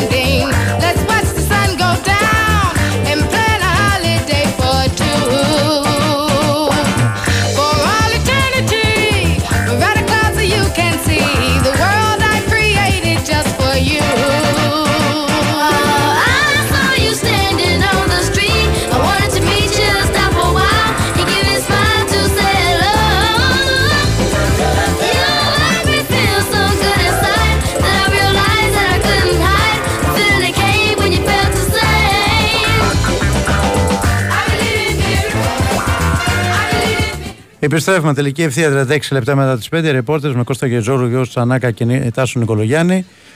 Ε, να πούμε ότι έχει αλλάξει η ώρα το αγώνα Παναθηναϊκός Λαμία το ερχόμενο Σάββατο. Αγι- Αντί για τις 8 θα γίνει στις 8.30. Ανακοινώθηκε πριν από το λίγο από τη Super League. Και συνεχίζουμε με τα μηνύματά σας. Πάμε να δούμε ε, κάποια μηνύματα από τους φίλους του Παναθηναϊκού. Ε, ε, το χρονοδιάγραμμα που έβγαζε η κυβέρνηση και δήμαρχος, πόσο πίσω έχει πάει τα ορολόγια και φιγούρα πάλι αυτή η κυβέρνηση. Τα εξηγήσαμε πριν αυτά, φίλε μου. Πιστεύεις έτσι κι αλλιώς, ε, όταν υπάρχει ένα χρονοδιάγραμμα για την κατασκευή ενός γηπέδου, ε, ούτε μία φορά δεν θυμάμαι να έχει εφαρμοστεί. Με ξέρεις το Καρεσκάκη που ήταν και στα Ολυμπιακά έργα αλλιώς και εκείνο εκεί πίσω θα πήγαινε. Της ΑΕΚ, ο, ο Κέτσε σας έχει πει ότι ποια χρονολογία ήταν να γίνει το γήπεδο και πότε έγινε, με όλα αυτά που, που υπήρχαν. Έτσι.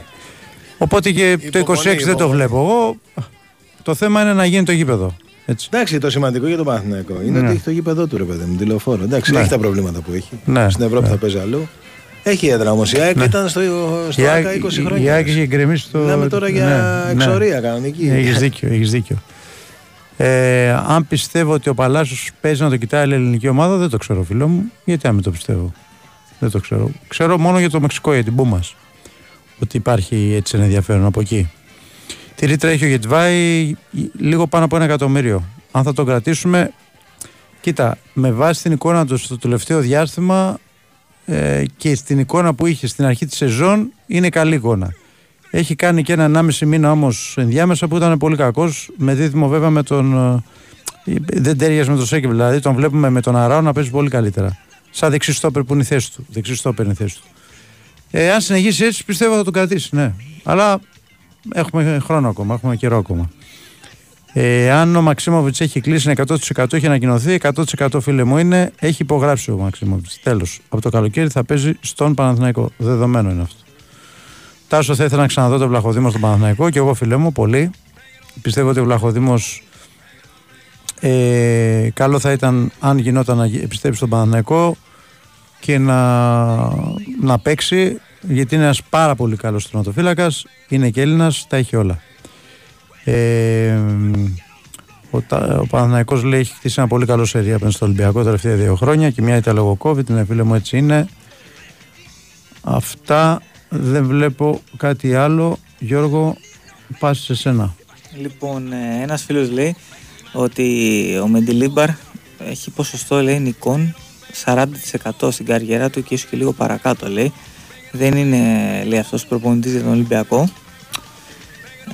Ε, ναι, ήταν προπονητής στη Λα Λίγα όμως και είδατε σε τι ομάδες ήταν. Ήταν στην Ιμπάρ, στη Βαγιαδολίδη, στην Οσασούνα, στη Λεβάντε, στην Αλαβές και στη Σεβίλη που την πήρε ε, στη ζώνη του υποβασμού.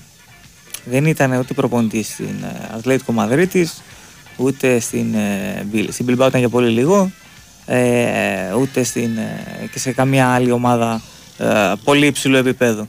Και ήταν και στην Ισπανία, έτσι, στη Λα Λίγκα, δηλαδή σε ένα από τα καλύτερα πρωταθλήματα του κόσμου και της Ευρώπης. Τι να λέμε τώρα, δηλαδή ο, 250 μάτς ήταν προπονητής στην Ιμπάρεν, εντάξει. Ε, άλλα 130 στη Βαγεδολίδη, 100 στην Οσασούνα. Μάνι μάνι φτάσαμε ε, 470 μάτς α, σε ομάδες μικρομεσαίες. Εντάξει, ας μην είμαστε υπερβολικοί νομίζω. Ε, πιανού η εισήγηση ήταν ο Μεντιλίμπαρ, ένας φίλος του Κοβάσεβιτς. Ε, ήταν η εισήγησή του. Ε, και προχωράει ο Ολυμπιακός ε, για τον ε, Μεντιλίμπαρ. Λέει έχουμε λέει, παρασκήνιο για ποιο λόγο ο Ολλανδός προπονητής δεν προκρίθηκε. Καταρχάς δεν ήταν δεδομένο από τη στιγμή που ήρθε εδώ για συζητήσεις ότι θα πάρει ο Ολυμπιακός τον, ε, τον Γιάνσεν, τον Πασκάλ Γιάνσεν. Και νομίζω ότι ο Ολυμπιακός δεν θα ήθελε να διαρρεύσει το όνομά του γιατί ήταν ένας από τους δύο-τρεις προπονητές ε, που είχε στη λίστα του. Υπήρχε και το όνομα του Τούντορ ε, επίσης, ο οποίος είναι ελεύθερος. Ε, αλλά ε, έσπασε, να το πούμε και έτσι, βγήκε προς τα έξω ότι είναι εδώ ε, ο Πασκάλ Γιάνσεν, οπότε ε, κάπως έτσι νομίζω δημιουργήθηκε και μια ακόμη μεγαλύτερη αισιοδοξία ότι είναι αυτός ο εκλεκτός, αλλά καταλαβαίνει κανείς ότι για να έκλεισε σήμερα ο Μεντιλίμπαρ και ενώ χθες το βράδυ υπήρχε ε, η συζήτηση με τον Γιάνσεν, προφανώς ε, γινόταν προεργασία και με τον ε, Μεντιλίμπαρ, ο- για, ο- για τον οποίο ο Ολυμπιακός είχε ενδιαφερθεί ξανά α, στο παρελθόν.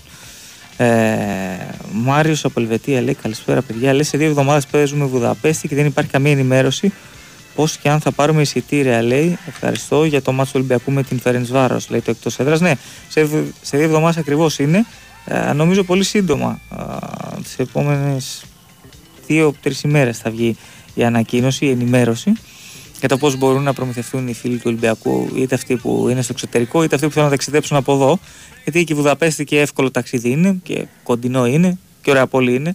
Οπότε νομίζω θα πάνε αρκετοί. Βέβαια, ανάλογα και με τα πόσα εισιτήρια θα δοθούν ε, από την Φερέντ Βάρο βλέπουμε λέει ότι ο Μεντιλίμπαρ είναι προπονητής που κατεβάζει αμυντικά τις ομάδες που είχε μπορεί να σταθεί στον Ολυμπιακό που έχει συνηθίσει να παίζει πιο επιθετικά Ε, αυτή τη στιγμή ε, δεν ξέρω κατά πόσο βολεύει τον Ολυμπιακό να παίξει επιθετικά αφού έχει ένα νέο σύνολο, μια τελείως διαφορετική ομάδα.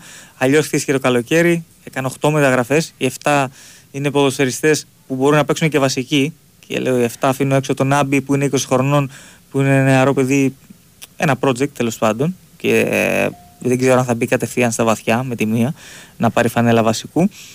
Οπότε καλό θα ήταν ε, ακόμα και με Μεντιλίμπαρ που σε άλλες ομάδες όπως η Εϊμπάρ έπαιζε πιο επιθετικά ε, γιατί ήταν, ε, έχει φτιάξει ένα καλό σύνολο εκεί στην Eibar που ήταν ε, στο transition εξαιρετικό γιατί θυμάμαι ότι παρακολουθούσα αρκετά γιατί ήταν ωραία ομαδούλα στο μάτι ε, η Eibar ε, και ο Ολυμπιακός αυτή τη στιγμή χρειάζεται βαθμούς, χρειάζεται νίκες, χρειάζεται αποτελέσματα και που θα τον ανεβάσουν βαθμολογικά και που θα τον κάνουν να συνεχίσει στην Ευρώπη και που α, θα επαναφέρουν την ψυχολογία α, στην ομάδα.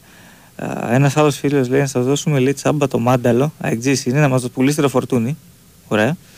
Ε, λοιπόν, ε, παίχτε λέει που έρχονται δανεικοί με εξάμενα συμβόλαια, πιστεύεις ότι μπορεί, με παίχτε που έρχονται με εξάμενα συμβόλαια, πιστεύεις ότι μπορούν να βοηθήσουν την ομάδα να ορθοποδήσει; Ε, αν μείνουν μετά το καλοκαίρι, ναι. Ο Όρτα, για παράδειγμα, αν μείνει μετά το καλοκαίρι, δεδομένα μπορεί να βοηθήσει. Όπως ο Τσιγκίνη, εντάξει, είναι αγορά. Ε, Προφανώς το λέει για περιπτώσεις τύπου Κάρμου, αλλά όταν ρε παιδιά σου παρουσιάζεται μια περίπτωση σαν τον Κάρμο, ενό παίκτη πολύ υψηλού επίπεδου, που για διάφορες συγκυρίες μπορείς να τον πάρεις, γιατί να μην τον πάρεις έστω και για έξι μήνες για να κάνεις τη δουλειά σου; Προφανώς και τέτοιοι παίκτες σε ηλικία όπως ο Κάρμο που είναι 23, που έχει ε, πριν δύο χρόνια α, πουληθεί από την Πράγκα στην Πόρτο με 20 εκατομμύρια ευρώ, δεν μπορούν να έρθουν στην Ελλάδα. Α το καταλάβουμε λίγο αυτό. Αλλά εφόσον μπορείς να τον πάρεις, γιατί να μην το κάνεις και να σε βοηθήσει έστω και για έξι μήνες; Μπορεί το καλοκαίρι πάλι στην Πόρτο να μην τον θέλουν και να καταφέρει ο Ολυμπιακός να ανανεώσει το δανεισμό του για τον επόμενο χρόνο. Α περιμένουμε.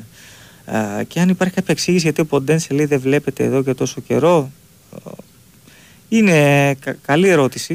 Α, Είναι πολλές φορές νομίζω αυτοί οι ποδοσφαιριστές που φεύγουν πάνε στην Premier League ε, παίζουν για κάποια χρόνια σε ρί και γεμάτες ε, χρονιές όπως έκανε ο Ποντένσε ε, συσσαγωγικά λίγο ξεζουμίζονται γιατί παίζουν εντάξει, το καλύτερο πρωτάθλημα του κόσμου ε, σε ένα πολύ ταχυδυναμικό πρωτάθλημα ε, ο, ίσως φαίνεται και λίγο πιο βαρύς από την άποψη ότι μπορεί να α, και με τις προπονήσεις και με τα γυμναστήρια που έκανε εκεί για να, και την ενδυνάμωση θέλω να πω που έκανε ο Ποντένσε να έχει ε, βαρύνει. Ε, οπότε ίσως να εξηγείται και μέσα από αυτά. Λέει ένας φίλος το Μεντιλίμπαρ δεν μπορούμε να τον πάρουμε δεν μπορούσαμε να τον πάρουμε αντί για τον Καρβαλιάλ γιατί τόσο χαμένος χρόνος λέει. Ναι οκ Α, εκείνη τη στιγμή ήταν ε, αθλητικός διευθυντής ο Πέδρο Άλβες. Α, είχε λίγες ημέρες στην Ελλάδα. Θεώρησε καλύτερη επιλογή για τον Ολυμπιακό τον ε, Καρβαλιάλ. Δεν του βγήκε. Το πλήρωσε κιόλας αυτό με την αποχώρησή του. Οπότε ε, αφού ο εκείνος ο αθλητικός διευθυντής τότε ο νέος αθλητικός διευθυντής ήθελε τον Καρβαλιάλ η διοίκηση τον άκουσε και πήρε τον Καρβαλιάλ. Τώρα που ήρθε νέος αθλητικός διευθυντής ο Κοβάσεβιτς αφού εισηγήθηκε τον ε, Μεντιλίμπαρ και προφανώς ε, επειδή τον είχε ξανακοιτάξει ο Ολυμπιακός το Μεντιλίμπαρ προφανώς και ε, θεώρησε ότι ε, ο Μεντιλίμπαρ είναι η καλύτερη επιλογή αυτή τη στιγμή για να αντικαταστήσει τον ε, Πορτογάλο. Τον Μπαχάρ δεν τον είδαμε καθόλου, λέει ένας φίλος ο Κώστας. Ο Μπαχάρ ε, είναι ένας προπονητής που αρέσει πάρα πολύ στον, ε, στον Καρεμπέ. Δεν ξέρω τι γνώμη είχε ο Κοβάσεβιτς, γιατί ο Μπαχάρ όταν πήγε στον Ερυθρό Αστέρα δεν τα πήγε και τόσο καλά. Και είναι λίγο περίεργο για ένα προπονητή ε, να μην τα πηγαίνει καλά στον Ερυθρό Αστέρα, γιατί αν εξαιρέσουμε τη φετινή σεζόν που είναι δυνατή η Παρτιζάν, ε, όλα τα υπόλοιπα χρόνια ο Ερυθρός Αστέρας ε, τους κάνει λίγο πλάκα εκεί στο πρωτάθλημα της Σερβίας, αλλά πέρυσι ούτε στην Ευρώπη δεν τα πήγε τόσο καλά και δεν έπαιζε και το καλύτερο δυνατό ποδόσφαιρο και έφυγε κιόλας από τον Ερυθρό Αστέρα. Α, οπότε ε, προκρίθηκε η περίπτωση του Μεντιλίμπαρ. Α, αυτά, Κώστα. Ναι. Λοιπόν, ένας φίλος ε, εδώ συνεχίζεται με το μάνταλο. Τα μηνύματα λέει είχε τα χειρότερα αποτελέσματα με βασικό το μάνταλο. Δεν ισχύει αυτό, φίλο μου, που λες. Είχε, έπαιξε πολλά παιχνίδια ο μάνταλος. Ε, Και ε, στα δύο καλύτερα παιχνίδια της ΑΕΚ φέτος, κατά τη γνώμη μου, το εντός έδρας με την Brighton και το παιχνίδι με τον Μπάουκ το 2-0. Και στα δύο ήταν, ε, ήταν βασικός. Δεν σου λέω ότι σε όλα τα παιχνίδια ήταν τρομερός, αλλά γενικά ε, καλά πάει. Ένας άλλος φίλος λέει: Είμαι Ολυμπιακός. Δυστυχώς ο Μάνταλος είναι ο Μασούρας της ΑΕΚ. Ό,τι γίνεται φταίει αυτός. Είναι και οι δύο παιχταράτες. Πραγματικά κρίμα και άδικη κριτική. Ναι, συμφωνώ, φίλε μου. Ότι μοιάζουν αυτοί οι δύο στο συγκεκριμένο που λες. Και ένας άλλος λέει πάλι: Τι άλλο θέλω για να αποδείξει ο Διάδες ποιος είναι. Δεν βλέπω πολλά από ΑΕΚ παιδιά σήμερα. Ε, όχι, δεν έχουμε άλλα. Ωραία. Λέει ένας φίλος, τάσο με αφορμή τα 116 γενέθλια του συλλόγου. 16 χρόνια από το γεννήδη του συλλόγου. Ε, θέλω να μου φτιάξει το top 5 σημαντικότερων στιγμών που έχεις ζήσει. Καλά. Που έχω ζήσει. Άρα το Wembley δεν το έχω ζήσει, δεν πάω να σου το πω. Θα ήθελα να το έχω ζήσει, δεν το έχω ζήσει. Ε, δηλαδή, μάλλον για να είμαι ειλικρινής, με είχε πάει ο πατέρας μου στο γήπεδο και δεν θυμάμαι τίποτα. Ναι, Φοβερό φίλε. Τίποτα, ε. Φοβερό. Με την Everton. ωραία γάμο. Δεν θυμάμαι τίποτα όμως. ποτέ δεν. είναι- Νιώθω ότι δεν το έχω ζήσει. Κατάλαβες. Ενώ μου έχουν, πάει, μου έχουν πει ότι με είχε, με είχε πάρει. Ε, λοιπόν. Οριακά θα ήσουν, ε, εκεί που Ναι, δεν έχεις μνήμη. ναι, ξέρεις. ναι, ναι, ναι, ναι. Εντάξει, το διπλό επί του Άγιαξ στο Άμστερνταμ δεν το συζητάω ε, που ήταν ε, μια πολύ μεγάλη στιγμή για τον Παναναϊκό το 1996 Παράλληλα, επειδή μου λες και για άλλα αθλήματα, παράλληλα εκείνη τη χρονιά είναι πολύ σημαντική στιγμή. Δεν την έχω ζήσει από μέσα, αλλά δεν ήμουν στο γήπεδο παϊκό του Παναναϊκού. Του μεγάλου. Ήταν εκείνη η χρονιά. Η ομόνια γέμιζε κάθε τρει και λίγο. Ένα λεπτό. Βεβαίως, βεβαίως. Ε, Ανακοίνωση της ΠΑΕ Ολυμπιακός για το τέλος Ναι. συνεργασίας. Ο Καρβαλιάλ ήταν. Πάει ο Ολυμπιακός μερώνεις με τον προπονητή Κάρλος Καρβαλιάλ. Του ευχόμαστε καλή συνέχεια σε επαγγελματικό και προσωπικό επίπεδο. Αυτή η λιτή ανακοίνωση για τον Καρβαλιάλ, ο οποίος αποχώρησε και επίσημα πλέον από τον Ολυμπιακό. Ακολουθεί και άλλη τώρα. Ε. Και δεν θα σε χάσουμε ποτέ. Λοιπόν, πήγε για το, για το Άμστερνταμ, είπα για το, πάλι το, για το, για το πρώτο ευρωπαϊκό μπασκετικού Παναθηναϊκού. Ε, μεγάλη είναι και ο τελικός ε, το 85 με την Λίβερπουλ. Ε, και υπάρχουν άλλες δύο μεγάλες στιγμές. Η μία είναι μέσα στη Βαρκελόνη το 2002 όπου ένα ολόκληρο γήπεδο έχω ζήσει, είχαμε κάνει και περιγραφή τότε για το Sport FM. Ένα ολόκληρο γήπεδο παρακάλαγε να τελειώσει το παιχνίδι. Πανεκός ήταν στο 3-1, αν έβαζε ένα γκολ πέντε στα ημιτελικά. Ε, και υπάρχουν και άλλα ευρωπαϊκά παιχνίδια που μπορώ να σταθώ με κορυφαίο την, την νίκη επί της, ε, ε, επί της Πόρτο που η ομάδα είχε πάει στο 8. Μπορώ να πω και για την νίκη επί της Ίντερ που δεν έχει, η ομάδα έχει περάσει σε επόμενη φάση του Champions League, αλλά ήταν ε, η- το Μωρίνο τότε και κάνει ένα πολύ μεγάλο διπλό με το, με το γκολ του Σαριέγκη. Αν θα προτιμούσα Μακέντα ή Σπόραρ στο Παναγενικό πίσω από τον, τον Σπόραρ, φίλε μου. Το Σπόραρ προτιμούσα. Ε, Γιώργος Ηλιούπ, καλησπέρα. Πώς θα τη δώσατε, απευθύνεται σε όλους μας από ό,τι έχω καταλάβει, αν ο μεγαλομέτωχος ομάδας σα έκανε κάτι παρόμοιο με αυτό που έκανε ο Μπούση στον Όφη. Πότε έχει σχετικό με την ομάδα στο Ιντερνετ. Καταρχάς, πριν από 10 χρόνια, 15 που δεν ασχολείται, δεν υπήρχαν. Έτσι. Έγινε τώρα αυτή η ιστορία με τα social media, έχει γίνει πραγματικά πολύ σημαντική. Εντάξει, θα ανησυχούσα. Κι εγώ, αυτό πήγα να πω. Θα ανησυχούσα πάρα για το μέλλον πολύ. της ομάδας. Α, πώς θα τη δρούσα. Η πρώτη μου αντίδραση θα ήταν ανησυχία. Διότι εγώ θεωρώ ότι ο Μπούση είναι ένας άνθρωπος ο οποίος πρέπει να είναι στο ελληνικό ποδόσφαιρο. Έχει βάλει τα χρήματά του. Έχει νοικοκυρέψει τον Όφη, δεν είναι; Ε, ναι. Έχει νοικοκυρέψει τον Όφη, έχει προσφέρει. Και τα ακούει για Οβάνο. Ε, εντάξει, Εντάξει, κριτική, πάει, είναι μια κακή κριτική, χρονιά, ναι, ρε, κριτική παιδί, πρέπει να είναι γίνεται. κριτική και αυτά. Ναι, κριτική πρέπει να Α, γίνεται. άλλο η Άλλο κριτική κριτική, και άλλο ο- σηκωφίγε. Αυτό ακριβώς. Αν έχει υποθεί για τον Μπούση αυτό. Ε, οπότε το πρώτο συνέστημα που θα είχα ήταν, ε, θα ήταν ανησυχία. Και εγώ και τα άλλα παιδιά από ό,τι ακούσατε. Ο Γετβάη, αν είναι να μείνει, θα πρέπει να αρχίσει να παίζει μπάλα και με κάποιον άλλον πέρα του Αράου που υποτίθεται ότι θα παίξει χάφ κάποια στιγμή. Δεν έχει άδικος αυτό. Συμφωνώ μαζί σου. Απόλυτα. Ο χάφ είναι, αλλά σίγουρα σαν στόπερ πάει πάρα πολύ καλά. Του χρόνου τη- στα χάφ θα την πάρει ο Μαξίμοβιτ. Έτσι. Ε, σίγουρα όμως να το δούμε και με άλλα δίδυμα, διότι ε, καλά και να πήγε με τον Ούγκο να μην είναι τόσο καλός, υπάρχει θέμα. Γι' αυτό και με ακούσατε πριν να λέω στην ερώτηση που έκανε ο φίλο ότι θα πρέπει να το δούμε για το τι θα γίνει το καλοκαίρι. Αν συνεχίζει να παίζει έτσι, λέω όπως παίζει τελευταία, οκ, μετά να δώσει τη ρήτρα και να τον πάρεις. Τάσο Παλάσιος παίζει πλέον όσο μπορεί να κάνει ένα καλό συμβόλαιο στα 33. Μόλις το κάνει, θα κλαίμε τα χρήματα. Θέλει ένα νεαρό στη θέση του ταλαντούχο. Φίλε μου, πραγματικά είμαι από αυτούς να ξέρεις που, που δεν με νοιάζουν ηλικίες. Οι ηλικίες είναι για τις ταυτότητες, όχι για τα γήπεδα. Έχω δει 25χρονους να παίζουν σαν 38χρονοι και έχω δει 37χρονους να παίζουν σαν 25χρονοι. Ο Παλάσιος λοιπόν, το μόνο που, μπο- που δεν μπορείς να του πεις είναι ότι κοροϊδεύει στο γήπεδο. Το μόνο δεν μπορείς μπορείς να του πεις οτιδήποτε άλλο. Ότι δεν δίνει την ψυχή του δεν μπορείς να το πεις. Από τη μέρα που ήρθε μέχρι τώρα δίνει το 200%. Έτσι. Ε, είναι αυτό που λέμε σκυλί του πολέμου στο γήπεδο. Θα τρέξει, θα πρεσάρει, θα μαρκάρει πίσω, θα ακολουθήσει στον αμυντικό. Οκ, η τεχνική δεν έχει πολύ καλή. Θα βάλει γκολ, θα βάλει κρίσιμα γκολ, θα κάνει, θα δώσει και assist όπως έδωσε τον, τον Μπερνάρ με τον Ολυμπιακό. Το πρώτο και κύριο πράγμα όμως είναι ότι θα βγάλει πολύ μεγάλο πάθος στο γήπεδο. Δεν είναι εύκολο να βρει τους παίκτες. Ο νεαρός μπορεί να έρθει και να βάλει τα χέρια στη μέση. Το ότι είναι νεαρός δεν σημαίνει ότι θα παίξει και, και καλά. Έτσι. Και το καταλαβαίνω που λες γιατί okay, φυσικά και θες και πιο νέους σε ηλικία αλλά το κυριότερο είναι ότι θέλεις παίκτες που να ταιριάζουν στην ομάδα που θέλεις να φτιάξεις. Πρέπει να γίνει και με τα plexiglass στη λεωφόρο έστω να καθαριστούν. Συμφωνώ. Ε, εκεί που υπάρχει θέμα πρέπει με κάποιο τρόπο να καθαριστούν. Έχεις δίκιο φίλε μου διότι τα plexiglass είναι απαραίτητα. Πλέον είναι, το λέει ο κανονισμός, δεν μπορείς χωρίς plexiglass εάν οι κερκίδες δεν είναι περιψωμένες να, να γίνει παιχνίδι. Γι' αυτό και έβαλε και η ΑΕΚ, έτσι δεν είναι. Εννοείται αυτό. Γι' αυτό έβαλε και η ΑΕΚ. Ναι, ναι. Στο Καραϊσκάκη δεν υπάρχουν γιατί είναι πιο ψηλά οι κερκίδες σε σχέση με τον αγωνιστικό χώρο. Είναι στα δύο μέτρα. Ακριβώς. Αυτό λέει ο Ή αυτό, λέει ο κανονισμός. Ή δύο μέτρα κερκίδες. Ή τάφρο; Ή τάφρο ή πλεξιγκλά. Αυτά τα τρία. Από τη στιγμή λοιπόν που έχεις πλεξιγκλά πρέπει να τα έχεις καθαρά. Από τη στιγμή, έχουν γίνει αλλαγές στα πλεξιγκλά στο τηλεφόρο. Κάποια έχουν μπει καινούρια. Ε, κάποια που δεν έχουν αντικατασταθεί θα πρέπει να κα- καθαριστούν. Ε, τώρα μου λέει ένας ο Πάρη 13, Τάσο αν αυστηρά πρέπει να επιλέξεις το 7ο ή το πρωτάθλημα στην μπάλα, τι θα επέλεγες; Εντάξει, τι να σου πω τώρα, και τα δύο. τι να σου πω τώρα. Εντάξει. Ε, το πρωτάθλημα στην μπάλα είναι μια, ε, κάτι το οποίο είναι πάρα πάρα πολύ σημαντικό, όπως και το 7ο στο μπάσκετ.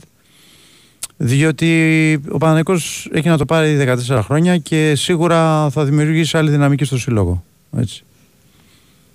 Ε, ο Παλάσιος είναι ο μασούρας του Παναναϊκού. Μα, μια χαρά. Μακάρι να είναι ο μασούρας του Παναναϊκού. Στο μασούρα έχουμε πολύ Εννοεί μεγάλη. μήπως δεν τον κράζουν, ναι. Α, δεν ξέρω. Α, μπορεί. Μπορεί. Μπορεί. Ε, λοιπόν, τι άλλο; Ε, α, όχι, δεν τον κράζουν. Λέει καλός χρυσός, αλλά όχι για, αυ- για αυτό το επίπεδο. Διαφωνώ. Α, Ο α. Μασούρας για μένα είναι ένας εξαιρετικός ποδοσφαιριστής για επίπεδο Ολυμπιακού, Παναθηναϊκού και μεγάλης ομάδας. Είναι ένας παίκτης που έχει τα πάντα και καλλιτεχνική έχει ο Μασούρας και χώνεται και γκολ βάζει. Έχει πάρα πολύ καλά στοιχεία. Δεν ξέρω για ποιο λόγο κάποιοι το έχετε πάρει στραβά. Ε, και δεν νομίζω ότι. Τι πάει να πει όχι για αυτό το επίπεδο. Δείτε τι προσφορά, τι έχει κάνει, τι γκολ έχει βάλει. Τι πάει να πει δεν κάνει για αυτό το επίπεδο. Ε, πώς, πώς το κρίνουμε το επίπεδο. Λοιπόν, Μάλιστα. ένας άλλος μου λέει ότι ο Παλάσιος θυμίζει Σάλπι. Α, οκ. Ο Σαλπιγγίδης δεν ήταν κακός παίκτης. Για να μην τρελαθούμε κιόλας. Μια χαρά που Δεν νομίζω ότι το θυμίζει πάντως. Ε, ναι, αλλά είναι ο Σαλπική λέει της Ο Αργεντινής. Σάλπι, πιο επιθετικός. Ναι, ναι, ο, ο Σαλπιγγίδης έχει παίξει και φορ στην καριέρα του. ναι, ναι. Έτσι. Ε, Πολλές φορές. Πολλές φορές και μετά γύρισε δεξιά.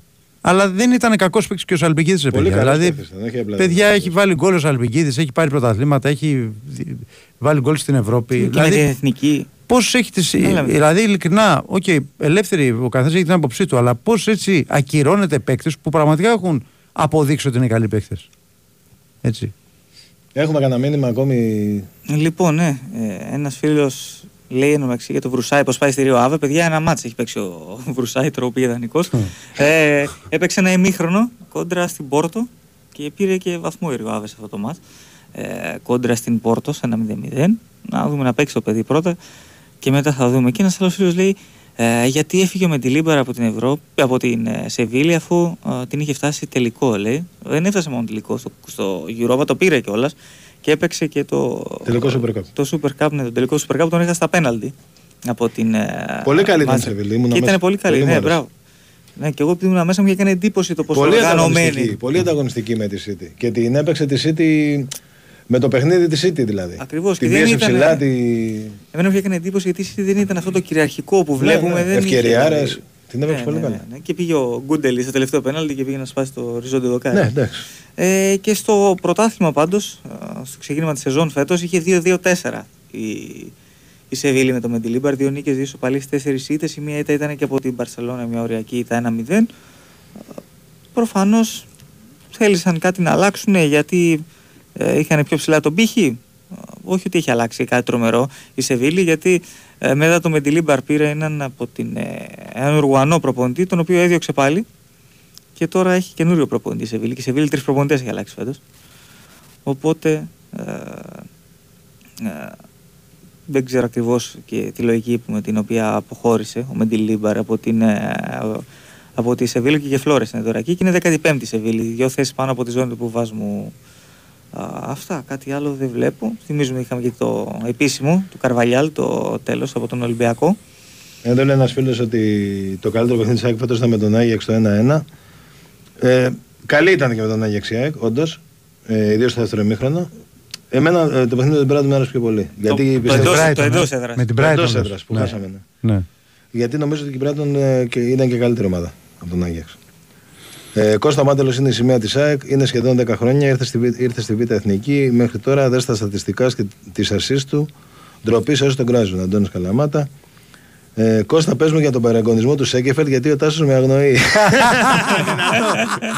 Φίλε, έσχος, ε. Εγώ στη θέση σου θα πήγαινα και θα διαμαρτυρόμουν. Ε, εγώ πιστεύω ότι πλέον αυτό με το Σέκεφελτ οι ερωτήσεις είναι τρόλ. Αφού Δεδομένα. έρχονται τώρα, έχουν αρχίσει και έρχονται μηνύματα, ακόμη δεν έχει στείλει ο αδελφός τους Σέκεφελ και τέτοια δεν τα είδες. Είναι τρόλ, είναι τρόλ. πλέον. Στην αρχή ήταν πραγματικά, τώρα πλέον είναι τρόλ. Τώρα πήγαμε σε φάση τρόλ. λοιπόν, Κώστα ακούγεται για Μπούση και ΑΕΚ μπάσκετ. Δεν έχω ακούσει κάτι, φίλε μου. Ειλικρινά δεν έχω ακούσει κάτι. Πέρα από εδώ σε μηνύματα το έχω δει και σαν στο facebook. Αλλά δεν το έχω ακούσει εκεί που πρέπει να το ακούσω τέλος πάντων. Κώστα, τι πιθανότητε δίνεις να έρθει ο Γιαννούλη στην ΑΕΚ; Κοίτα, αν επιστρέψει στην Ελλάδα, δίνω αρκετές πιθανότητες. Σίγουρα θα έχει ανταγωνισμό η ΑΕΚ και από Παναθηναϊκό πιστεύω και μπορεί και από ΠΑΟΚ. Γιατί όχι και από Ολυμπιακό. Είναι ένας παίκτης που νομίζω μπο- παντού μπορεί να παίξει σε αυτές τις ομάδες. Ε, και ο καθένας με τις πιθανότητες του. Θα δούμε. Πάντως η ΑΕΚ ενδιαφέρεται και ενδιαφερθεί εδώ και καιρό για τον Λοιπόν, παίκτη. φτά- φτάσαμε στο τέλος, Κωστά. Φτάσαμε στο Μας τέλος. διώχνει ο κύριο Σταθερόπουλος. Εντάξει, ναι. Έχουμε και Λοιπόν. σοβαρή εκπομπή μετά.